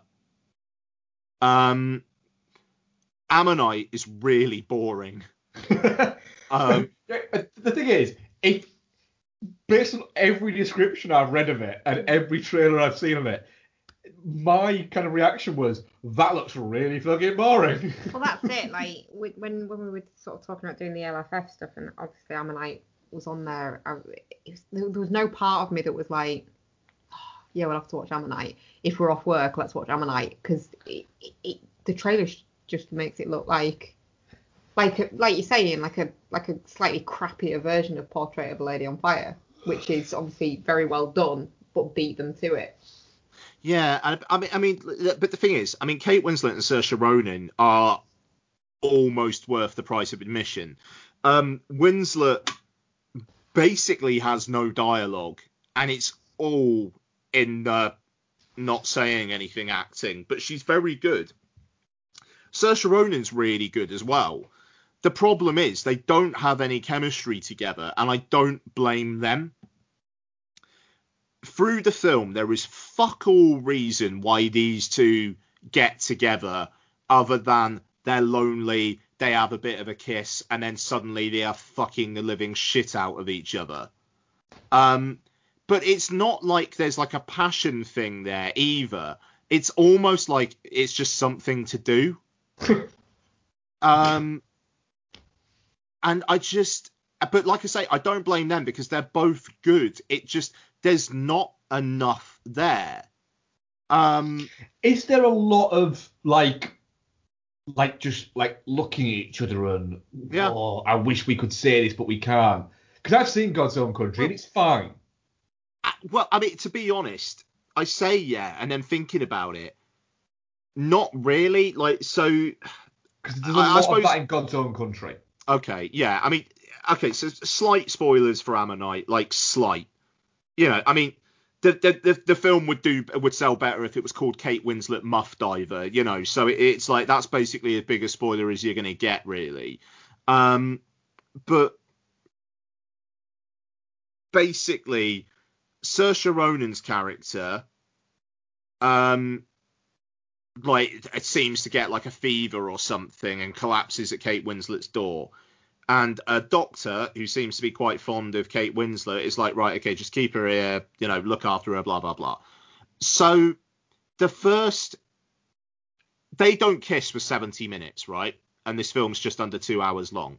So that first hour and 10 minutes is them being standoffish with each other, Saoirse Ronan fainting, Kate Winslet nursing her back to health, and then them basically looking at it at each other almost like, well, we may as well then.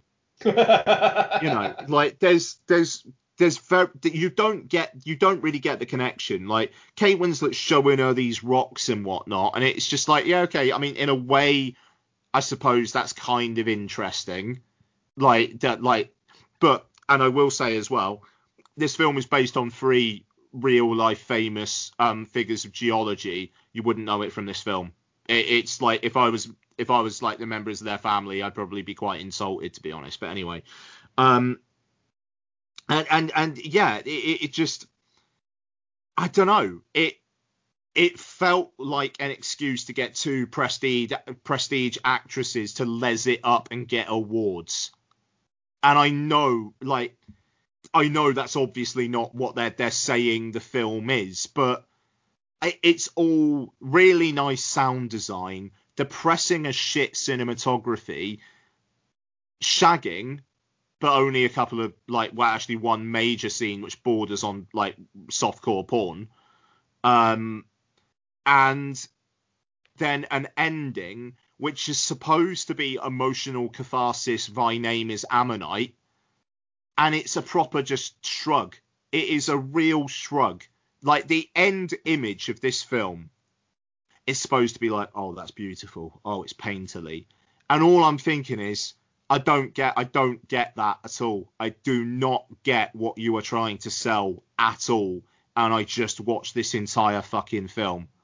And I'm not. The thing is, I'm not alone. Um, No, I was- it, it, it, it I was- got very meek, didn't it? yeah, I was very pleasantly surprised to read some people go Francis Lee's a master storyteller, but a lot of people say, yeah, Ammonite left me cold. Like the performances are great, but nah. It's I, I, I, I can't comment till I've seen it, but it does look like one of those films where you will get some people watching it going, oh, it's fantastic, it's poetic, it's just this unrequited love, and then you'll get people going, or is it though? No, I mean th- the thing is, if Portrait of a Lady on Fire didn't exist, I think people would have more time for it. I would probably have more time for it. I have seen Ammonite's better looking cousin, and his Yeah. name is Portrait of a Lady on Fire. I mean that that That's that, it. that, that that's it. You, you're not eh, for me, for instance. I, I I'm- I'm looking at it thinking I will watch it, but will I, or will I just watch Portrait of a Lady on Fire again because it, because it, it, it it's a better looking it looks like a better looking film Mm. and um God, this looks just so grey. I- I- and if and if, if I'm going to watch that story, I, I I'll I'll be honest, I'd prefer to watch with two uh, French ladies. Yeah, I mean, yeah, yeah. it's it's a proper fucking obligation watch, but I don't I I don't think the word on it around the world is going to be kind enough for it to actually be getting any proper Oscar contention in in a normal year. You would not be hearing fucking anything about Ammonite. You would not be hearing anything about it. But it just so happens to start two very, very good actresses acting very well, except for when they're together. I mean, the thing is, you say it's well performed. I'm assuming that these characters are supposed to have chemistry. If they don't, then it's not well performed. I, I, I, the thing is, I think it's in the, I think it's in the writing. There's not enough there to convince me that, like, they're they're having this great love. Like, if it was lust, I could may, I could maybe get it. I could, but the ending of this film is pleading with you to be convinced that this is one of the great loves of all time. It's fun. Ah, it's you see, that, that, that those kind of movies irk the fuck out of me. Like Oh, mate, Carol. it- Let, us it- not talk. Well, let's talk about Carol. It are we not wants you. Carol? at the ending of Ammonite wants you to cry so fucking much. And nah, nah. It it's Do they it's ve- die? no. Hmm. Um I can tell you if you want. Yeah, go for it. I'm not going to watch it. Alright, so basically, right? You can take your Saoirse- out if you want to watch it.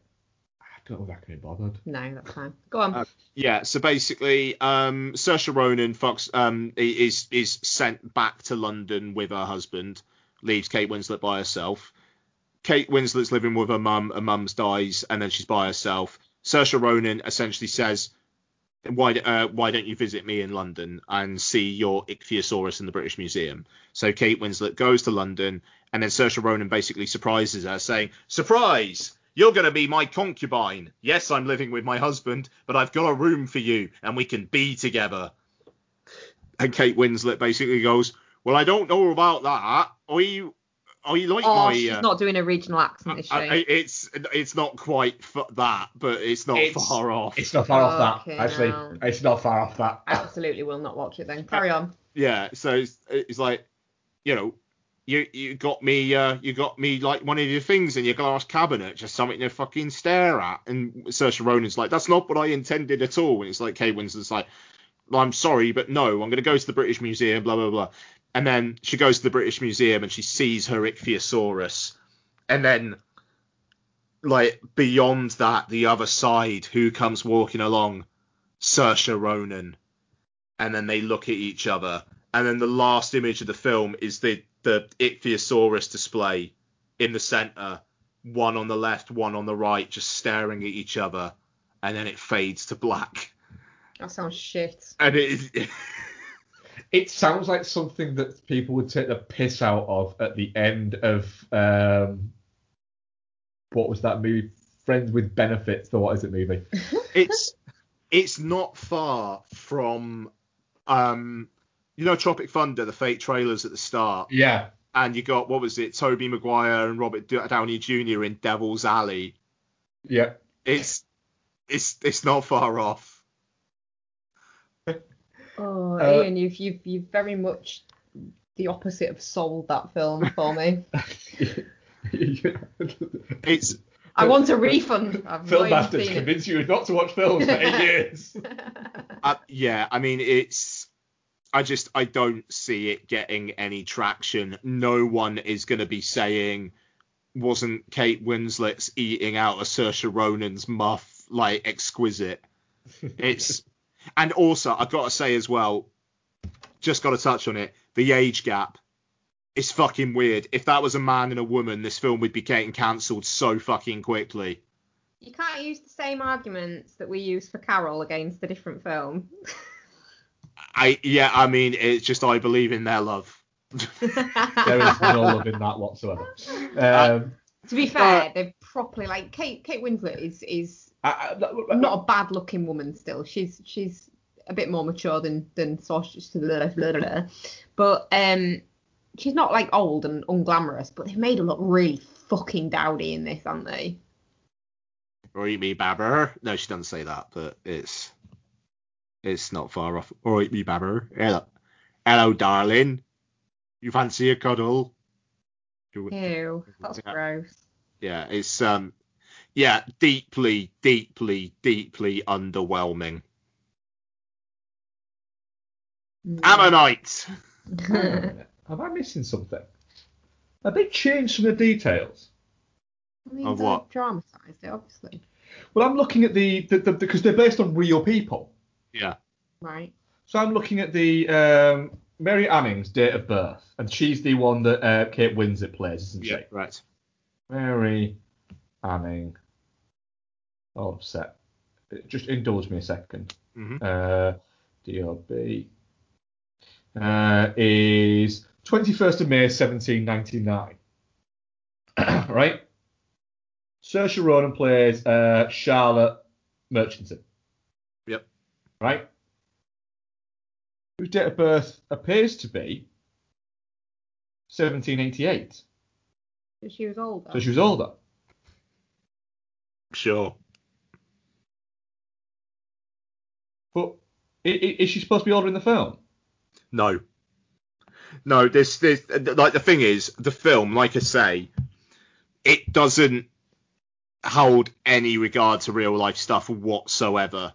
Wait, but what, no, right. Oh, whoa, whoa, whoa, whoa. Film I haven't seen that I'm now incredibly pissed off about. So hang on a minute. right. You make a film, right, about, you know, a fairly important woman in science in a time where there were very few women in science. Yeah. Right. You then decide to create a, a love story around it and ignore all of her scientific achievements, right? Basically, yes. And you decide to make a love story around it, right? You then pick somebody that she knew, Mhm. right, and create a love story with that person. Fine, but then you don't make that person that much younger than her when she's actually 11 years older than her.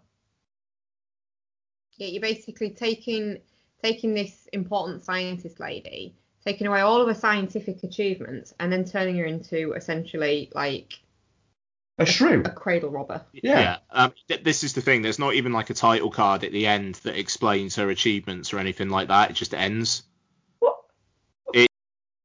Yeah. It, it, this is the thing, and it's like I found out all of this afterwards. So um, the the, the uh, I was talking on Twitter afterwards with the um the host of the fantastically named Nolan Me Nolan You podcast, um Emily Murray, um who was talking about all this stuff, and it made me like the film less it, it- than I did watching it because of all this. Like, because apparently Charlotte actually became quite renowned in her way as well, but you wouldn't know that watching this film at all. It's I, I am I am perplexed that a this got fucking made then if that's what they've done in these times, and that that that Jesus Christ. Because Kate Winslet has a habit of shoehorning herself into these things, and then in a couple of years' time, she'll fucking slag it off and say, "Well, actually, in hindsight, I probably shouldn't have done that. So that's why I'm doing this movie to celebrate women of science." And then in two years' time, you'll mad- find out that it'll be something else. Yeah, yeah. Yeah, I mean, um, unfortunately, congratulations to Saoirse Ronan because I think she's found the first role that she's going to be admitting regret for five years down the line. Yeah. Um, Fuck you, Ammonite. Yeah, it's th- that Devil's Alley thing from Tropic Thunder. That's really that's really caught me Yeah. now. It's if, if, if you from, from what I understand from Ian, if you want to watch the only bit you want to watch of Ammonite, just go to Pornhub and Google Ammonite and you'll find it. I guarantee you. yeah, and I mean, like you you have Kate Winslet breasts. You don't have Saoirse Ronan breasts. I know there is a listener Ah, of this good. podcast who was interested and WhatsApped me asking about that. You know who you are. Um, and um, It wasn't me. I'm so No, shocked it wasn't. wasn't. It wasn't me. No, it I- actually I wasn't, actually no. responded to said person saying, what's the name? Saying, whoa, who do you think you are? Me? but no, I mean it's you know it's got Kate Winslet enjoying Saoirse Ronan and Saoirse Ronan enjoying her enjoying a a great deal. Um, so yeah, that's Ammonite. Yeah, I, I, I don't need to see um, old Kate Winslet's vinegar strokes, to be honest. No. Um, Bex, um, I need to get the charger for the laptop, so can you start doing the what we watch? Is that uh, your, what you've been watching, Ian? I'm, I'm I'm up. good, mate. I'm good. Cool. Bex, do you want to start leading in with what we have been watching? Whoa, going with that one first. You can go with whichever one first you want. Um, okay. Well, I won't go with that one because that's quite a short conversation because we've watched it a billion times. So we watched The Strangers, the 2008 Oh fucking hell, yeah. kind of them and Funny Games rip-offy type movie, basically. Um, oh, it's disappeared.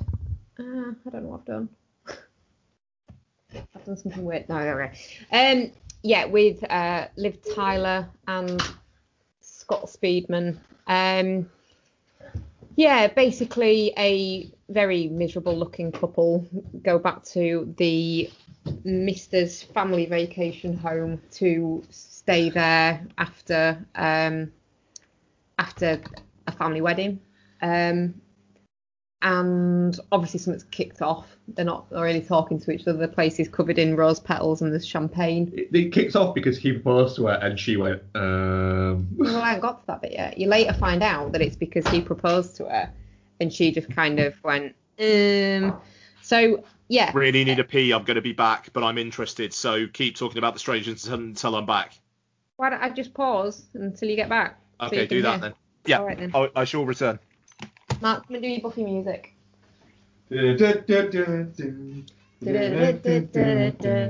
I'm gonna do my Buffy music. Hey? Oh, do my Buffy music. Ian's gone for a wee. Or Oh, hopefully a wee. He might be waiting a while. It's really good, is that, Matt? It was, yeah. I'm going to let you fill for a second because I need to go to the bathroom. What's going on? We're leaving you to hold the uh, Fort. fort, yeah. Am I, am I reviewing the movie or am I pausing reviewing the movie? No, Ian wants to hear our opinions. All right, cool, cool. Strangers, strangers, cool, cool, cool.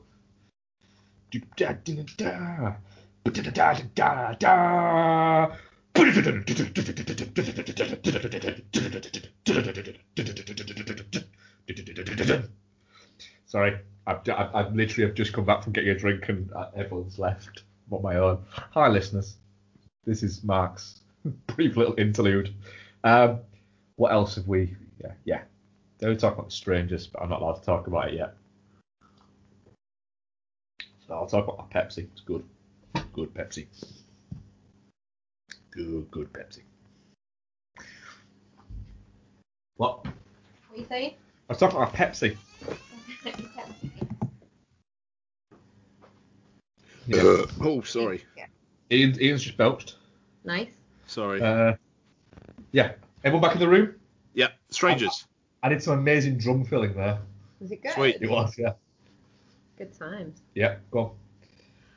Uh, yeah, so you find out that the reason they're being all shitty with each other and he's quite pissed off is because he proposed and she just was not not Nah. enthused. She was very Not Liv. Tyler about it and kind of went a bit whiny, didn't she? I mean, she is quite whiny and Yeah. she does look like she's gonna cry. Yeah. Um, yeah, and then basically they kind of make a little bit of peace about it and like, oh, where do we go from here? Blah blah blah. They're about to get it on. They're about to get it on, and then she realizes she's out of fags, uh, and sends him to the shop. Is that mid almost getting it on? No, no, there's the knock on the door. Oh, yeah. Then there's a knock He's on the door. He's just depantsed her, and then there's a knock on the door. and there's a weirdo asking for someone. Um, and Amy, it's not Amy. Amanda, Begins with a T. Samantha, Tina. Let's say Tina. Tina here. No, Tina doesn't live here. Thaddeus. Are you sure? No. Yes, I'm sure. She doesn't live here. Go away. Then she doesn't go, and then they eventually close the door in her face. And then I think she goes. And then Liv Tyler realises she's out of cigarettes. And he's like, oh, I've got to shop. I need to have a drive anyway. Because he's obviously still emotionally distraught about this uh, knocked back wedding proposal. And then, yeah, while he's gone, I point a few things? creepiness happens. One, she's not actually out of cigarettes. She has a cigarette left. And two, she does that thing, doesn't she? Oh, I'm out of cigarettes. I'll go get some more. Oh, I wasn't meaning that. Yeah, you fucking were. Yeah, you fucking were. Yeah, you fucking were. Girls everywhere are like, yeah, you fucking were. Yeah. Um, yeah, and then there's a lot of her wandering around the house hearing weird noises, and as a viewer, you can see like creepy dudes in the background. She puts a phone onto charge because obviously we're not all obsessed with our phones and don't keep them fully charged all the time. Um, yeah, and then they basically get home invaded, which is like it, it's it's a big fear for me. I'm very paranoid about it. Um, so I should have really liked this film. Um, You'd seen it before. I'd seen it before, but I wanted to give it another chance. You told me it was good. I, I, I told you it was probably better than I thought it was. It's crap. It's not great, is it? It's terrible. On a rewatch, I thought because I, I oh was, wow, do I need to not watch this again then? Because I remember it being great. No, it's not. No, it's it's not shit. just watch Funny Games or them. Yeah, I, I I was watching it all the way through, going, right. So basically, and it, it, it wasn't even the general horror thing of, um, oh, don't go there, don't do that, oh, why would you do that? It- It's literally a, why would you do that? We were sat screaming at the television. Put some fucking shoes on. For some reason, she doesn't have any shoes on. And, and to the point of where literally at one point he turns around to her and says, put some shoes on. And it's like she just goes, Nah. and that that's it. It- At that point, they're running for the car, aren't they? Like down a Then- then tarmac that, there's a break where he says, put some shoes on. And it's like she went, like she went no, I'm not doing what you tell me to do. And, it's- and, and then there's another point where she just runs blankly into the dark. Does do that, and then she falls in a ditch. Then she falls in a ditch. Yeah. But even that moment, it's not just her making the bad decisions. It's we need to get to the barn. Why? There's a radio in the barn. All right, you stay here though. What? See now why you said no. Mm. Unless, unless he and just wants you other. to die. Yeah. I mean, maybe she did say no. She did say no. It the the problem with it is it it would be really creepy, um, except you're just getting annoyed by them. Yeah. The The masks are kind of creepy. the masks are kind of creepy, but it, it's a bit like you've seen creepy masks now. You're kind of done with creepy masks now. Life is masks now, Mark. It's just it, it, it- it's like the cello chord thing on a trailer now. It's kind of like yeah, it's mask, fucking great, brilliant. The bit where he gets back as well, and she's like really visibly freaked out. Yeah, and he just doesn't don't believe fucking her. believe her. It's like calm down there, love. There's You've no had a bad the day. house. There's no nobody one- in the house. Like, I Based mean, on what? There might be. Literally, there was somebody weird knocking at the door Yeah. Before you left. There might be. Oh, one one good bit though, when he shoots his best friend right in the face. He does shoot the, the, the, the douchebag from um, It's Always Sunny in Philadelphia. Right in the right face. in the face. Yeah. And you kind of go, all right, I, I'd shoot that guy in the face if I got a chance. And then he then he crawls out of the door to try and kind of check, but he has to get right up close to realise it's his best mate. It's like, and oh his face is no, faceless Mike. Right, that's what we call it. Oh no, faceless Mike. Is that is that is that the sackhead man or is that faceless Mike? Well, faceless Mike's only got half a head mark, so I don't think it's him creeping around after her. Yeah. I thought faceless Mike might have still been a little bit alive, but just with half a face. I mean, it's half a head. He blows off half his head with a shotgun. it's I a horror movie. Don't think faceless Mike's okay. Yeah, it's it's not very good. No, there are many, many films out there that do home invasion so much fucking better than this. Do not waste your time. Yeah, uh, yeah, don't don't watch it. Um, what else do we watch? We watched The Bourne Identity Yeah, we fucking did. for no reason. Why did we do that? I have no. I think it's because we're try we're, we're, we're inadvertently trying to watch all of Franka Potente's uh, movies. We're accidentally watching them all, aren't Yes. we? Yeah, we've got to Nice. watch Run Lola Run. We've got to run another run at some point. Yeah, I mean, and the rest of the Bourne films now. and a- apparently the rest of the Bourne films. Uh, yeah, uh, Identity is a, a really good film, but he's starting to look its age. Oh, he looks so young. Yes, I mean he does look young. That that, that again, Becky's how how time age works, yes, I'm aware. yes. But it's like it's weird. Like in my head, the Bourne Identity is not from 2002. It's No, not it's- nearly it's- 20 years old. Yeah, it's 20 years old. Yeah, 18 years old. 18 years old. It that's just mental to me, Mm. and it makes me feel old, so I don't like it. Yeah. Uh, so yeah, we watched that, uh, and we also watched The Perfect Storm because Mark likes horror movies. Yeah, this is horror for you, isn't It is horror. Oh yeah, of course it is. Okay. This movie, for like the end 40 minutes, is me going, why? Why would you do this? Yeah, And, and, and, and a personal To be favourite fair, of, even the bit oh, I don't like that. yeah. No, no. No, no, no. But even the bit when they're on like the nice calm water and it's sunny, you're like, no. No.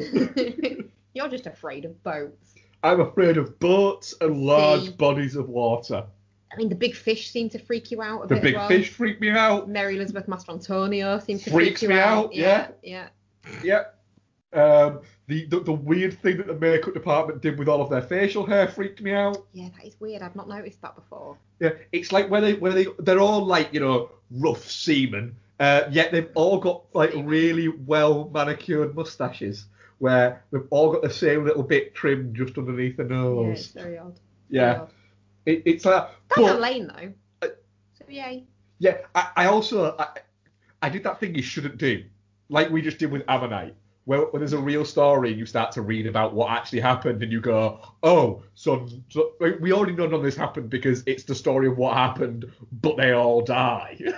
I always forget that they all die. um, but then the other bit of it is most of this just isn't true. Like it wasn't a Category Five storm. The winds weren't that bad. Nobody went out to save them. Basically, a lot of it didn't happen. And then when you start to look at the characters, you go, "Oh, they were all dicks." it's just bobbins there. it's bobbins, yeah. I thought I really like this film. Should I read the book? Will it be like a good old fucking sea shanty? No, it sounds like misery porn. Speaking Would of it be misery a porn, good I reckon old sea shanty? That's a song. yeah, no, but like of a, of a book. Okay. Speaking of misery porn, I recommended Dear Zachary to Sophie at work today. Oh, I'm interested to see what she God. thinks of that. she likes true crime shit. Oh, for God's sake, of course she does. Yeah, Because there's does. no more basic people to exist. Don't see that? She might listen. Fucking hell, buddy. I don't like true crime stories. I don't fucking see the point. Stop it. Just stop it. Um, and then the only film I watched. Do you have anything you watched on your own? No, No, I don't think so. Did I? I don't know. You seem to say it like, I, like you knew that I had. Like I forgot. Well, I no. sent you to bed the other night while I played the end of. I actually went to bed. Oh gosh, it was only about ten. What the fuck's up with you? I'm old. You big baby. What time do you got to bed, Ian? What time do I go to bed? Yeah. Well, I go to bed at baby times, according to you guys. So Are we the weird ones? Yeah, we're the weird ones. yeah, you're the weird ones, 100%. Yeah. Interesting that. Sophie goes to bed at like half nine. I mean, that's a little early, but That's She does get eating. up stupidly early to get to work 14 years early though. What did you watch in your own, Rebecca? I watched Requiem for a Dream. Wow. oh, here's some Fucking fucking lights. Why? I really like Requiem for a Dream. I, I I don't think it's possible to like Requiem for a Dream. It's a very good, very well made movie. It's fucking. Those miserable. uncut gems. But it's miserable though, isn't it? Yeah. But I think it's I think the way that the drug taking is depicted as the the little snapshots of you know like cooking it and then putting it in the syringe and then injecting it and then it's juxtapositioned against her legal drug taking from her prescription Yeah, and I- stuff. I and like that. and I think that's really I think I think that's really interesting for its time especially like a lot of films do that now they put they put the the, the dangers of the legal stuff aga up against the dangers Yeah. of the illegal stuff and kind of show that they're both shit but I don't think as many films did that at the time. And I think it's quite it's really it's a really interesting watch and, and watching the effects that obviously the diet pills are having on Ellen Burstyn that's in it. Yeah. Um and then obviously it's quite this is it's quite this quite serious miserable fucking movie about everyone's downfall due to drugs. And then there's that bit where she goes to essentially prostitute herself at a party.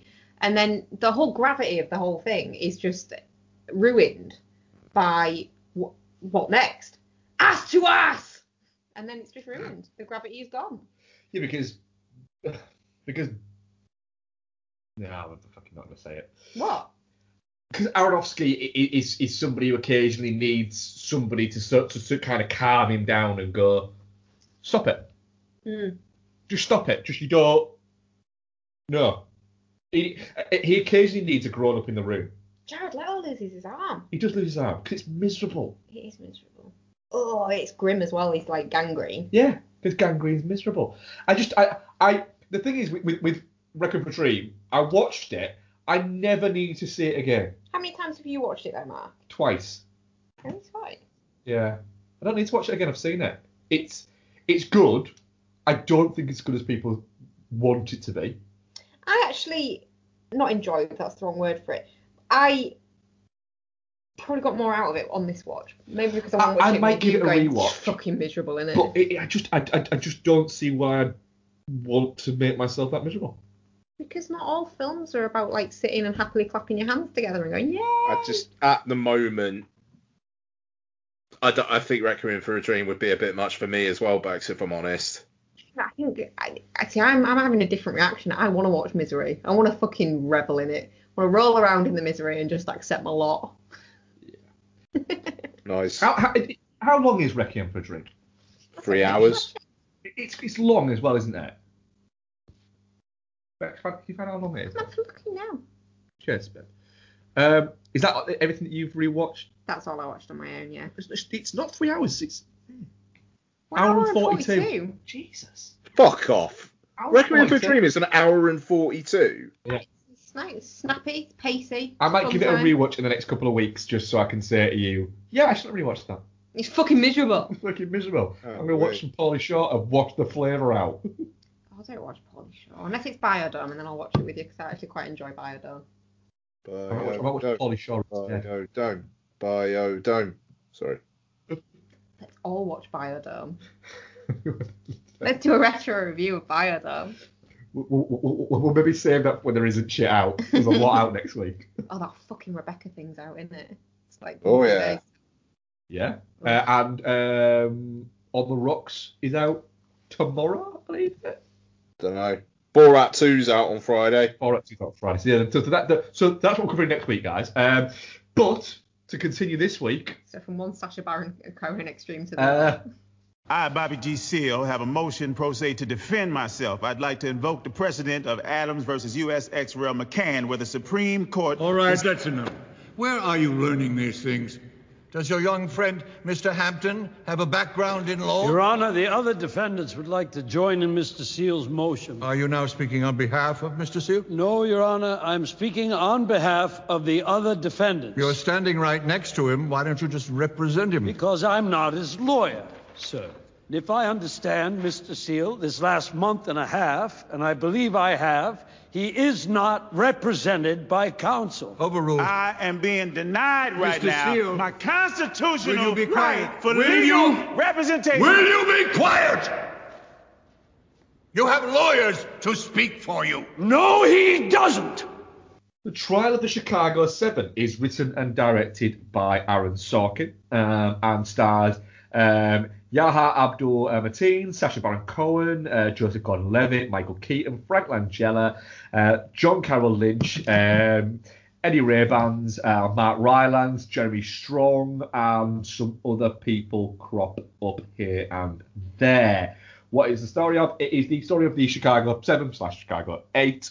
Um, a bunch of anti-Vietnam activists uh, who uh, attend protests and organise protests for the uh, Democratic nomination i- in 1968, uh, but then are arrested and uh, charged with um, conspiracy to incite violence. Essentially, I was going to say the right to remain funky, but it's not that then. It's not that uh, this time round. Crossing state lines with the. Crossing state lines with the Intends to it- it- conspire. to conspire. Um, and is the essentially is the story um, of the trial, uh, one of the most notorious trials in American uh, history. It's bullshit as well, Um, because Yahya was only there for four fucking hours. Anyway, we'll get to all of that. um, uh, and the story of that also told through the actual events that happened through flashbacks going through, um, and a lot of snappy uh, Sorkin-y dialogue. Um, Ian, Trial of Chicago 7, what did you think? So I was eating it up like Kiki eats dog food for the first hour or so. Really, really, really, really in. Um, I think it's interesting that everyone seems to have suddenly decided that Aaron Sorkin's shit, um, given how much everyone seems to bang on about the West Wing.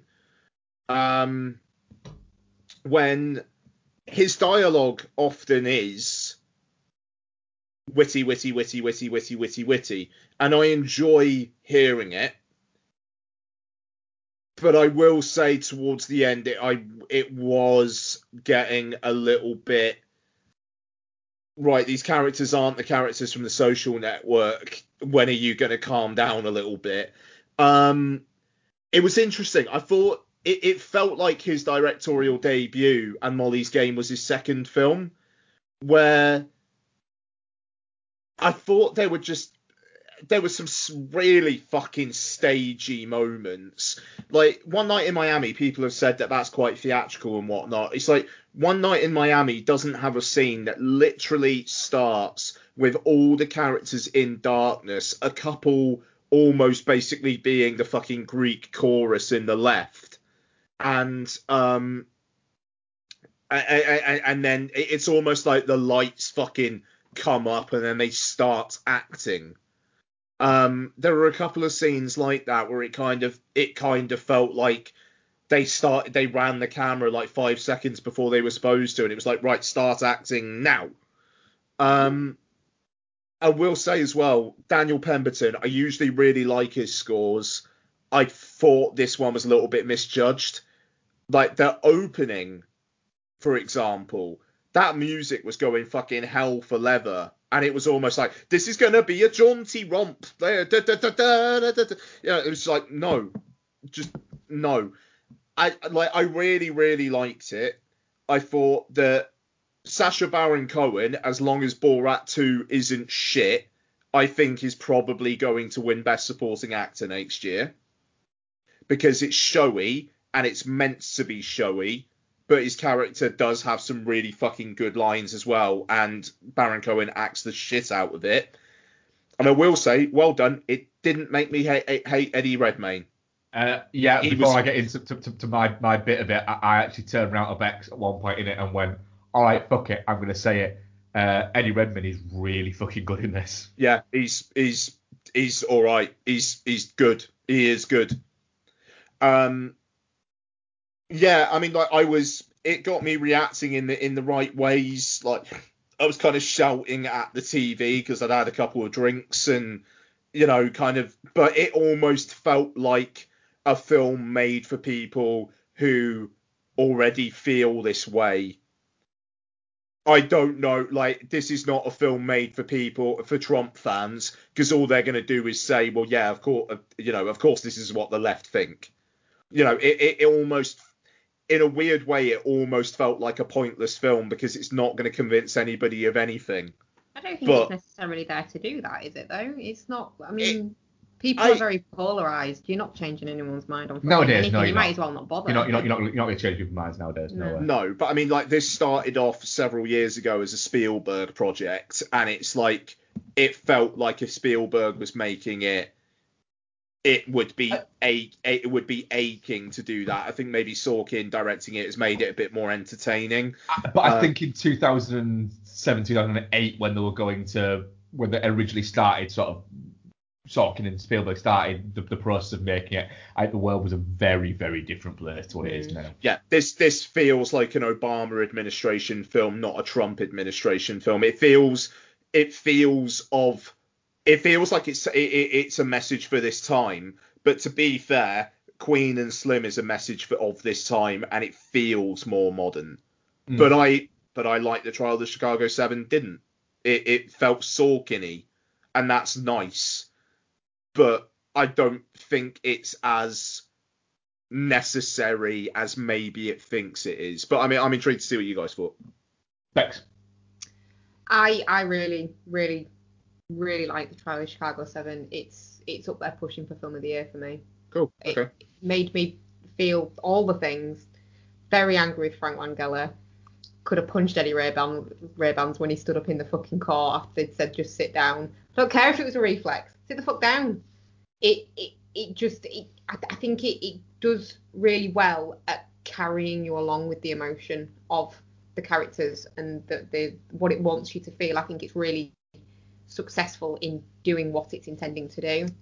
Um, yeah, I, I, I, I really loved it, and I thought the the stylized way it, told the story, like with the the um, gosh, what's it called, like the expositiony bits Mm. being done as part of Sacha Baron Cohen's stand up.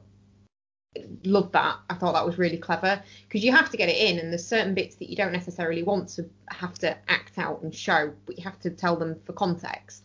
And I, I, I thought that was a really good way of doing it. Um, I thought it was really, really well acted.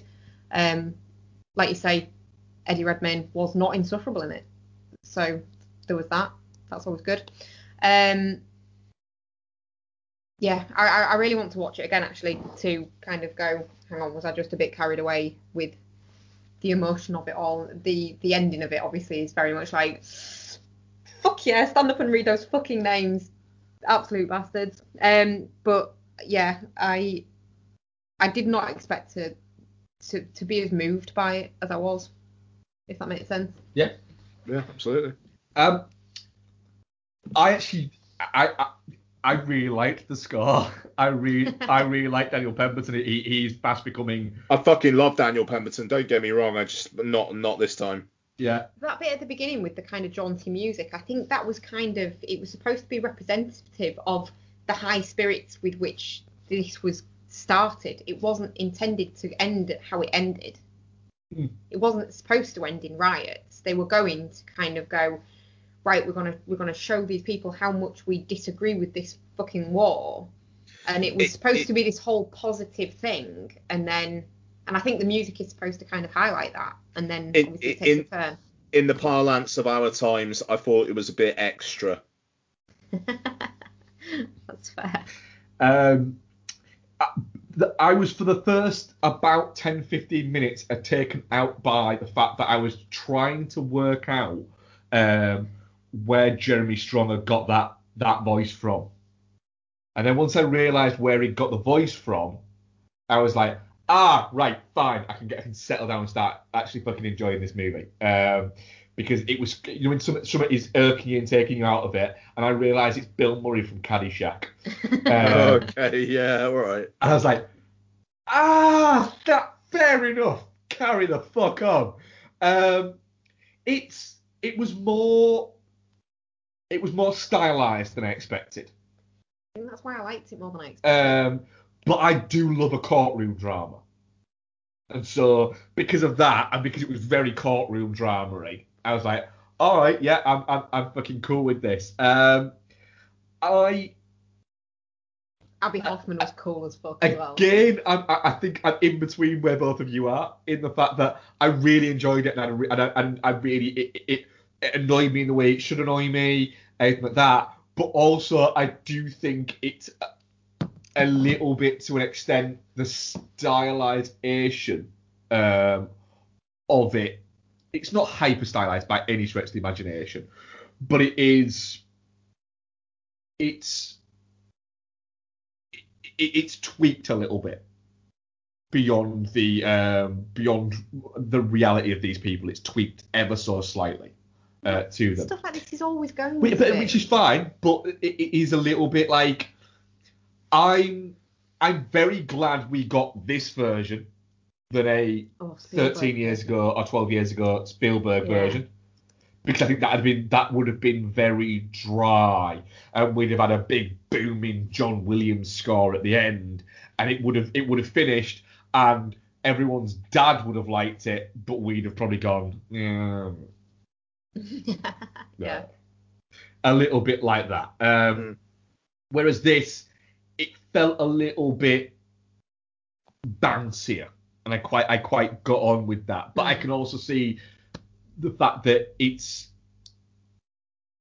it's telling a story we already know, but I don't think most people know the story. If you get what I mean. Mm, yeah, yeah, it, yeah. um, that's out there. Um, Sacha Baron Cohen is, is is very good. I like the the change scene you get with it. The fact that Redmayne's character is constantly thinking that he's the he's the most level-headed in the room, and that he's the literally he says at one point someone's got to start acting like grown-ups, Yeah. and he thinks he's the grown-up in in the room, but you know he's told by Mark Rylance, you know you want to give him a little bit of credit. He's a lot smarter than you seem to think he is Mm.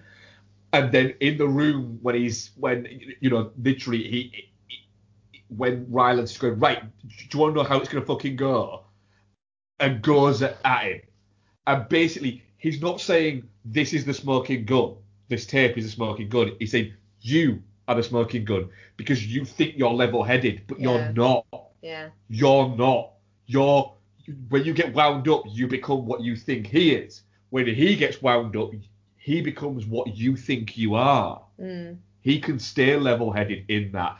But there's a there's a great moment that I think is the moment that, like you're saying, Ian, if if, if things land well, the moment that we'll win um, that will that will win Sacha Baron Cohen the Oscar is his reaction to uh, Eddie Redmayne when he works out that he meant to say our, Yeah. and yeah, he yeah. starts going over.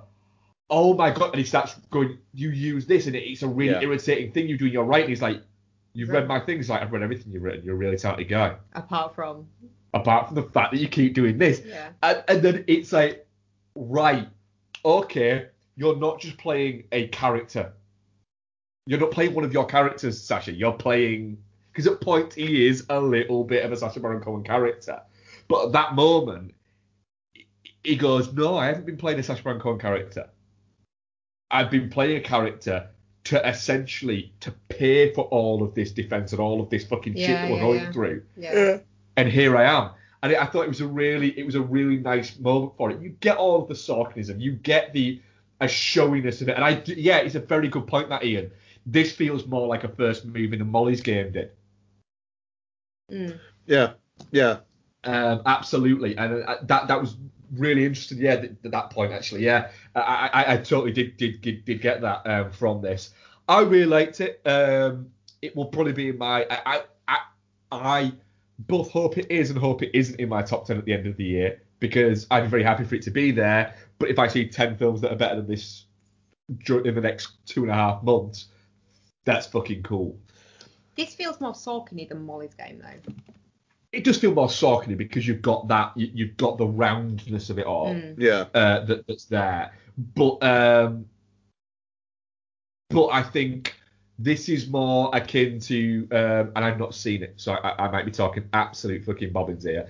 Um, but this is more akin to West Wing Sorkin Mm. and Molly's game I think is more akin to Social Network Sorkin in the sense that it's um this is telling a lot of stories at once Mm. that all are heading the same way, whereas Social Network is telling a small story that's heading a big way, and that's what Molly's game does. Molly's game is focused on one. See, I don't agree there. I Single think Social character. Network, it, it, it tells all the characters' stories and then pulls them together. I don't think it does. I think it tells. I think it's telling a few different versions of the same story, but Mm. but through Zuckerberg. Yeah. Whereas this is trying to tell you everybody's story. Mm. But I, I, I think it's very, very good. I really, really, really enjoyed it. Um, and like I said, I'm glad we got this version of it rather than a more dry version that we could have gone. Mm. Because I think it, it's a it's a preposterous story. Give it a give it a film that isn't going to try and tell the world off. Yeah. I think it's I think I like the way that it brings together like like you say you've got the juxtaposition there of the really serious one that thinks he's a grown up when he gets wound up he kicks off. Mm. The the silly one when he's fine when he gets pissed off he gets serious. And it's like you don't expect under extreme circumstances for Sacha Baron Cohen's character to be the one that is the grown up there. Mm.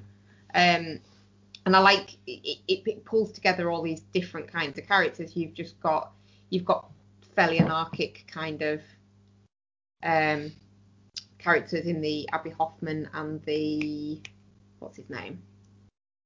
Um, Oh, fuck. Rubin. Rubin, Rubin, Jerry, Jer- Jer- Jerry Jer- Rubin. Jer- Jerry Rubin. Yeah, a, a man who literally became a wealthy stockbroker. Yeah. Hmm. And then you've got like the establishment guys in um obviously Eddie Rayban's character and is he called Rennie? Yeah, but then you've got things like the, a, a, a great. I I actually think that the most heartbreaking moment in the movie, and it, it, it's not a movie of heartbreaking moments, but it's a movie of moments where where you're watching it going, oh, fucking hell.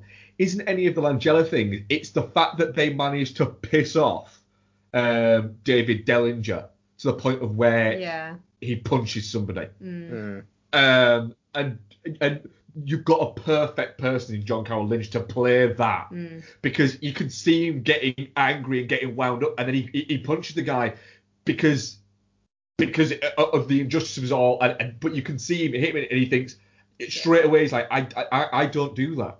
Mm. That isn't what I do, and it's caused him to break a core part of himself. Yeah. You've broken what is a really good man who shouldn't be there. I like John Carroll. You know, and you can break the guys like um, you haven't broken Abbie Hoffman and Jerry Rubin because they kind of are supposed to be there.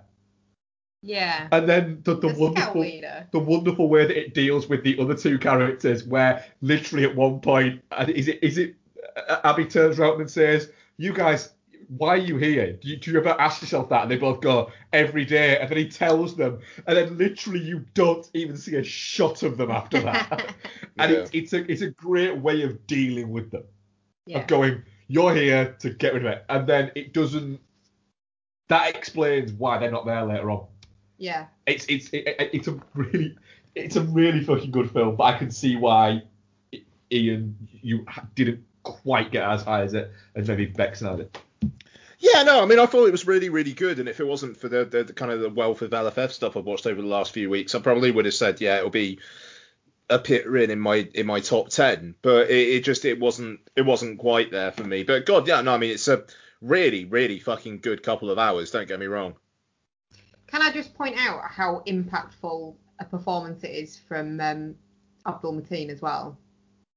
Yeah. Considering Oh, yeah, great. he's not really part of the story. He doesn't have an awful lot to do, but he's so memorable. Like just with his objections and stuff. The fact that he's Yeah. just getting so he he manages to be ang- calmly angry Yeah. in a wonderful way.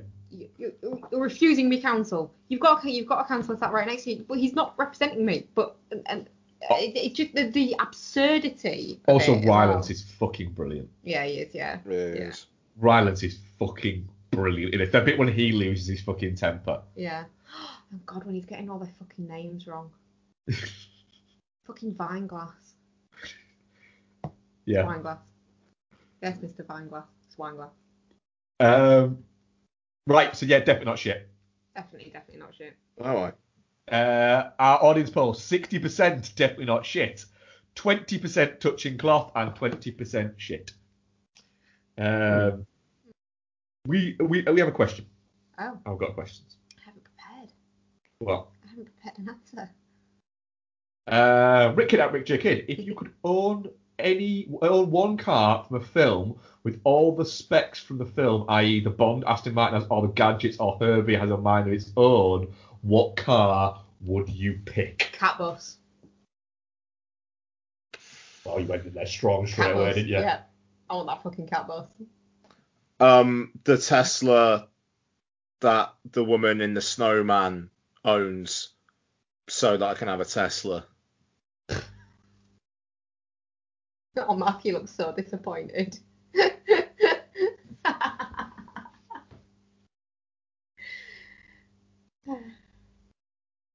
I just remember watching the snowman and thinking like, oh shit, it's a Tesla. It left an impression on me. That's fair. Mark? Maybe you broken. Do you want to get in the cat bus with me? No! How sticky would it be in there? I just it's freaking me out, the cat bus. Very inside. I don't like the idea Oh, of I don't know, inside. man. There's on a lot of of like, cat. T- there's a lot of fucking moving body parts being smushed all over the place in that motherfucker. No, I'm not, I'm not, I'm not, what is it? I'm just gonna, I'm just gonna go, I'm, I'm gonna go really fucking basic, not as basic as Ian. I'm picking just a fucking generic car. I thought Tesla. Oh, fucking yeah, I, I want that. Oh, I want the car from Bob Carroll Ellis. fucking what is it? I, I, seriously, a Tesla, because it's a Tesla. What, not even a better, what even a better film that had a Tesla in it? Well, there probably has been. All right, fucking hell. All right, it was the first thing that came to mind. I don't know. The Batmobile. There you There you go. go. Is that going to be what you pick? no, What are you going with? I'm going basic, but not that basic. Eleanor from Gone in 60 Seconds. Ah, that's not a bad answer actually. Yeah. I'm still sticking with my cat bus. Catless one's freaking me out. Amazing. It's just like leaping across the countryside. You're there just driving your normal fucking car, just on roads and shit, and I'm leaping across hills and stuff. With a grinning cat. well, no, no, I'm murdering the planet, Yeah. right? While Ian's driving around with a car beeping at him trying to find an electronic charging point. and I'm leaping over hills. and then when he gets there, there's a little sign of notice stuck to it that just says, You had all the clues, Mr. Policeman. I'll take that. Mr. Police, I gave you all the clues. We started What- watching where this the nearest stuff a charging point. while ago, Yeah, it just petered out that. and didn't it petered out a little bit, Yeah. yeah. I'm just imagining having a cat bus now. I'm well excited. Can it happen?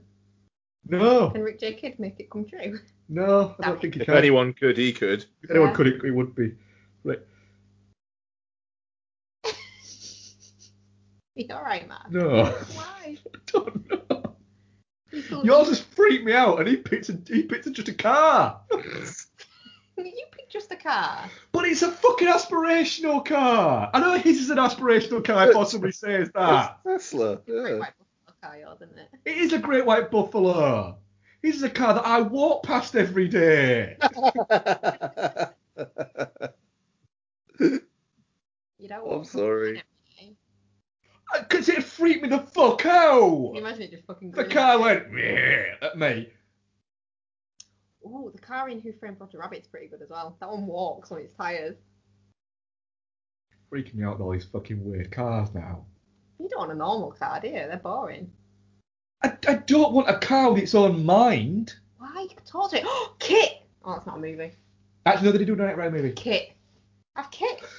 Right, so mild tangent. I know we're nearing the end of the show. Mild tangent. Do you ever have a movie that or, or something that reminds you when you when you say the name of it, it reminds you of a weird like a taste or something like that because you you associate that taste with that movie or anything like that. No, just me on this one. Possibly, yeah, babe. Yeah. I think. Ian, is this just me on this one? Yeah, I think so, mate. Ah. So Knight Rider, the movie. They made a movie of it. Um, Did you see it in the cinema?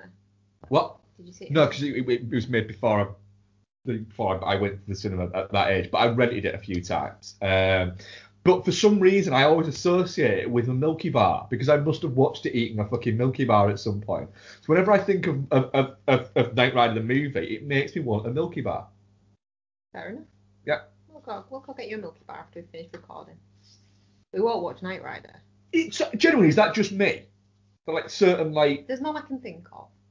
Because it works for like songs as well. Like if you hear Tiny Dancer, you want to watch Almost Famous, for instance. Yeah. But not not okay, cool, brilliant, thanks. Me, just me on that one. Just on flavours, I think, yeah. Alright. I'm with you though. Just me and Craig David. Um, what are you covering next week, Ian? Yeah, so like you said earlier on, it's quite a busy one. Um, ben Wheatley's Rebecca hits Netflix. We've got uh, Sofia Coppola's On the Rocks, and uh, Borat 2. So uh, yeah, it's a busy one again. Um, Honest Thief is out in cinemas, but I'm I can't. So there's that. But it sounds like we're going to have enough to talk about. Um, we're hope uh, we're, we're, we're going to be recording the Fincher show. I'll be honest, guys. Was going to talk to you about this after. I don't think I'm going to be able to get um, get everything done by Wednesday because my OCD is compelling me to watch Aliens before Alien Three, and then I've also got to watch Seven. So I might need to rearrange. That's cool. Should, Is- when are you thinking? Um, The weekend? You're on a late on Saturday, aren't you? We can do Sunday.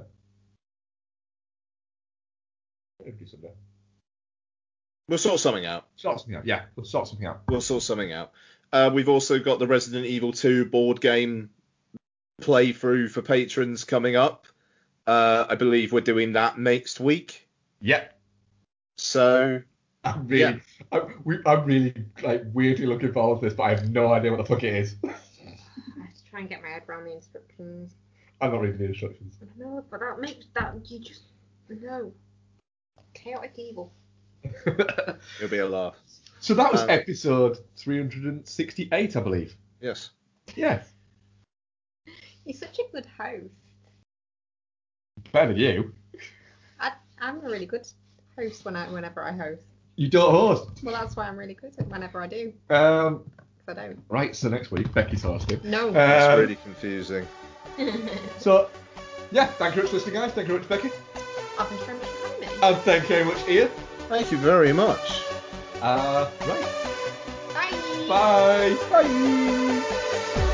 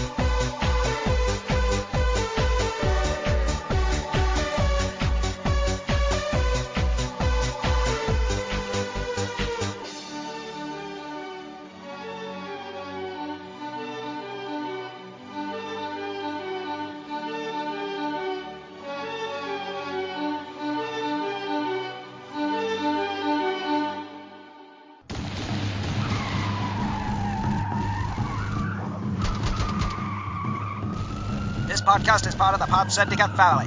For more criminally compelling shows, articles, and conversations, head to wearePodsyndicate.com.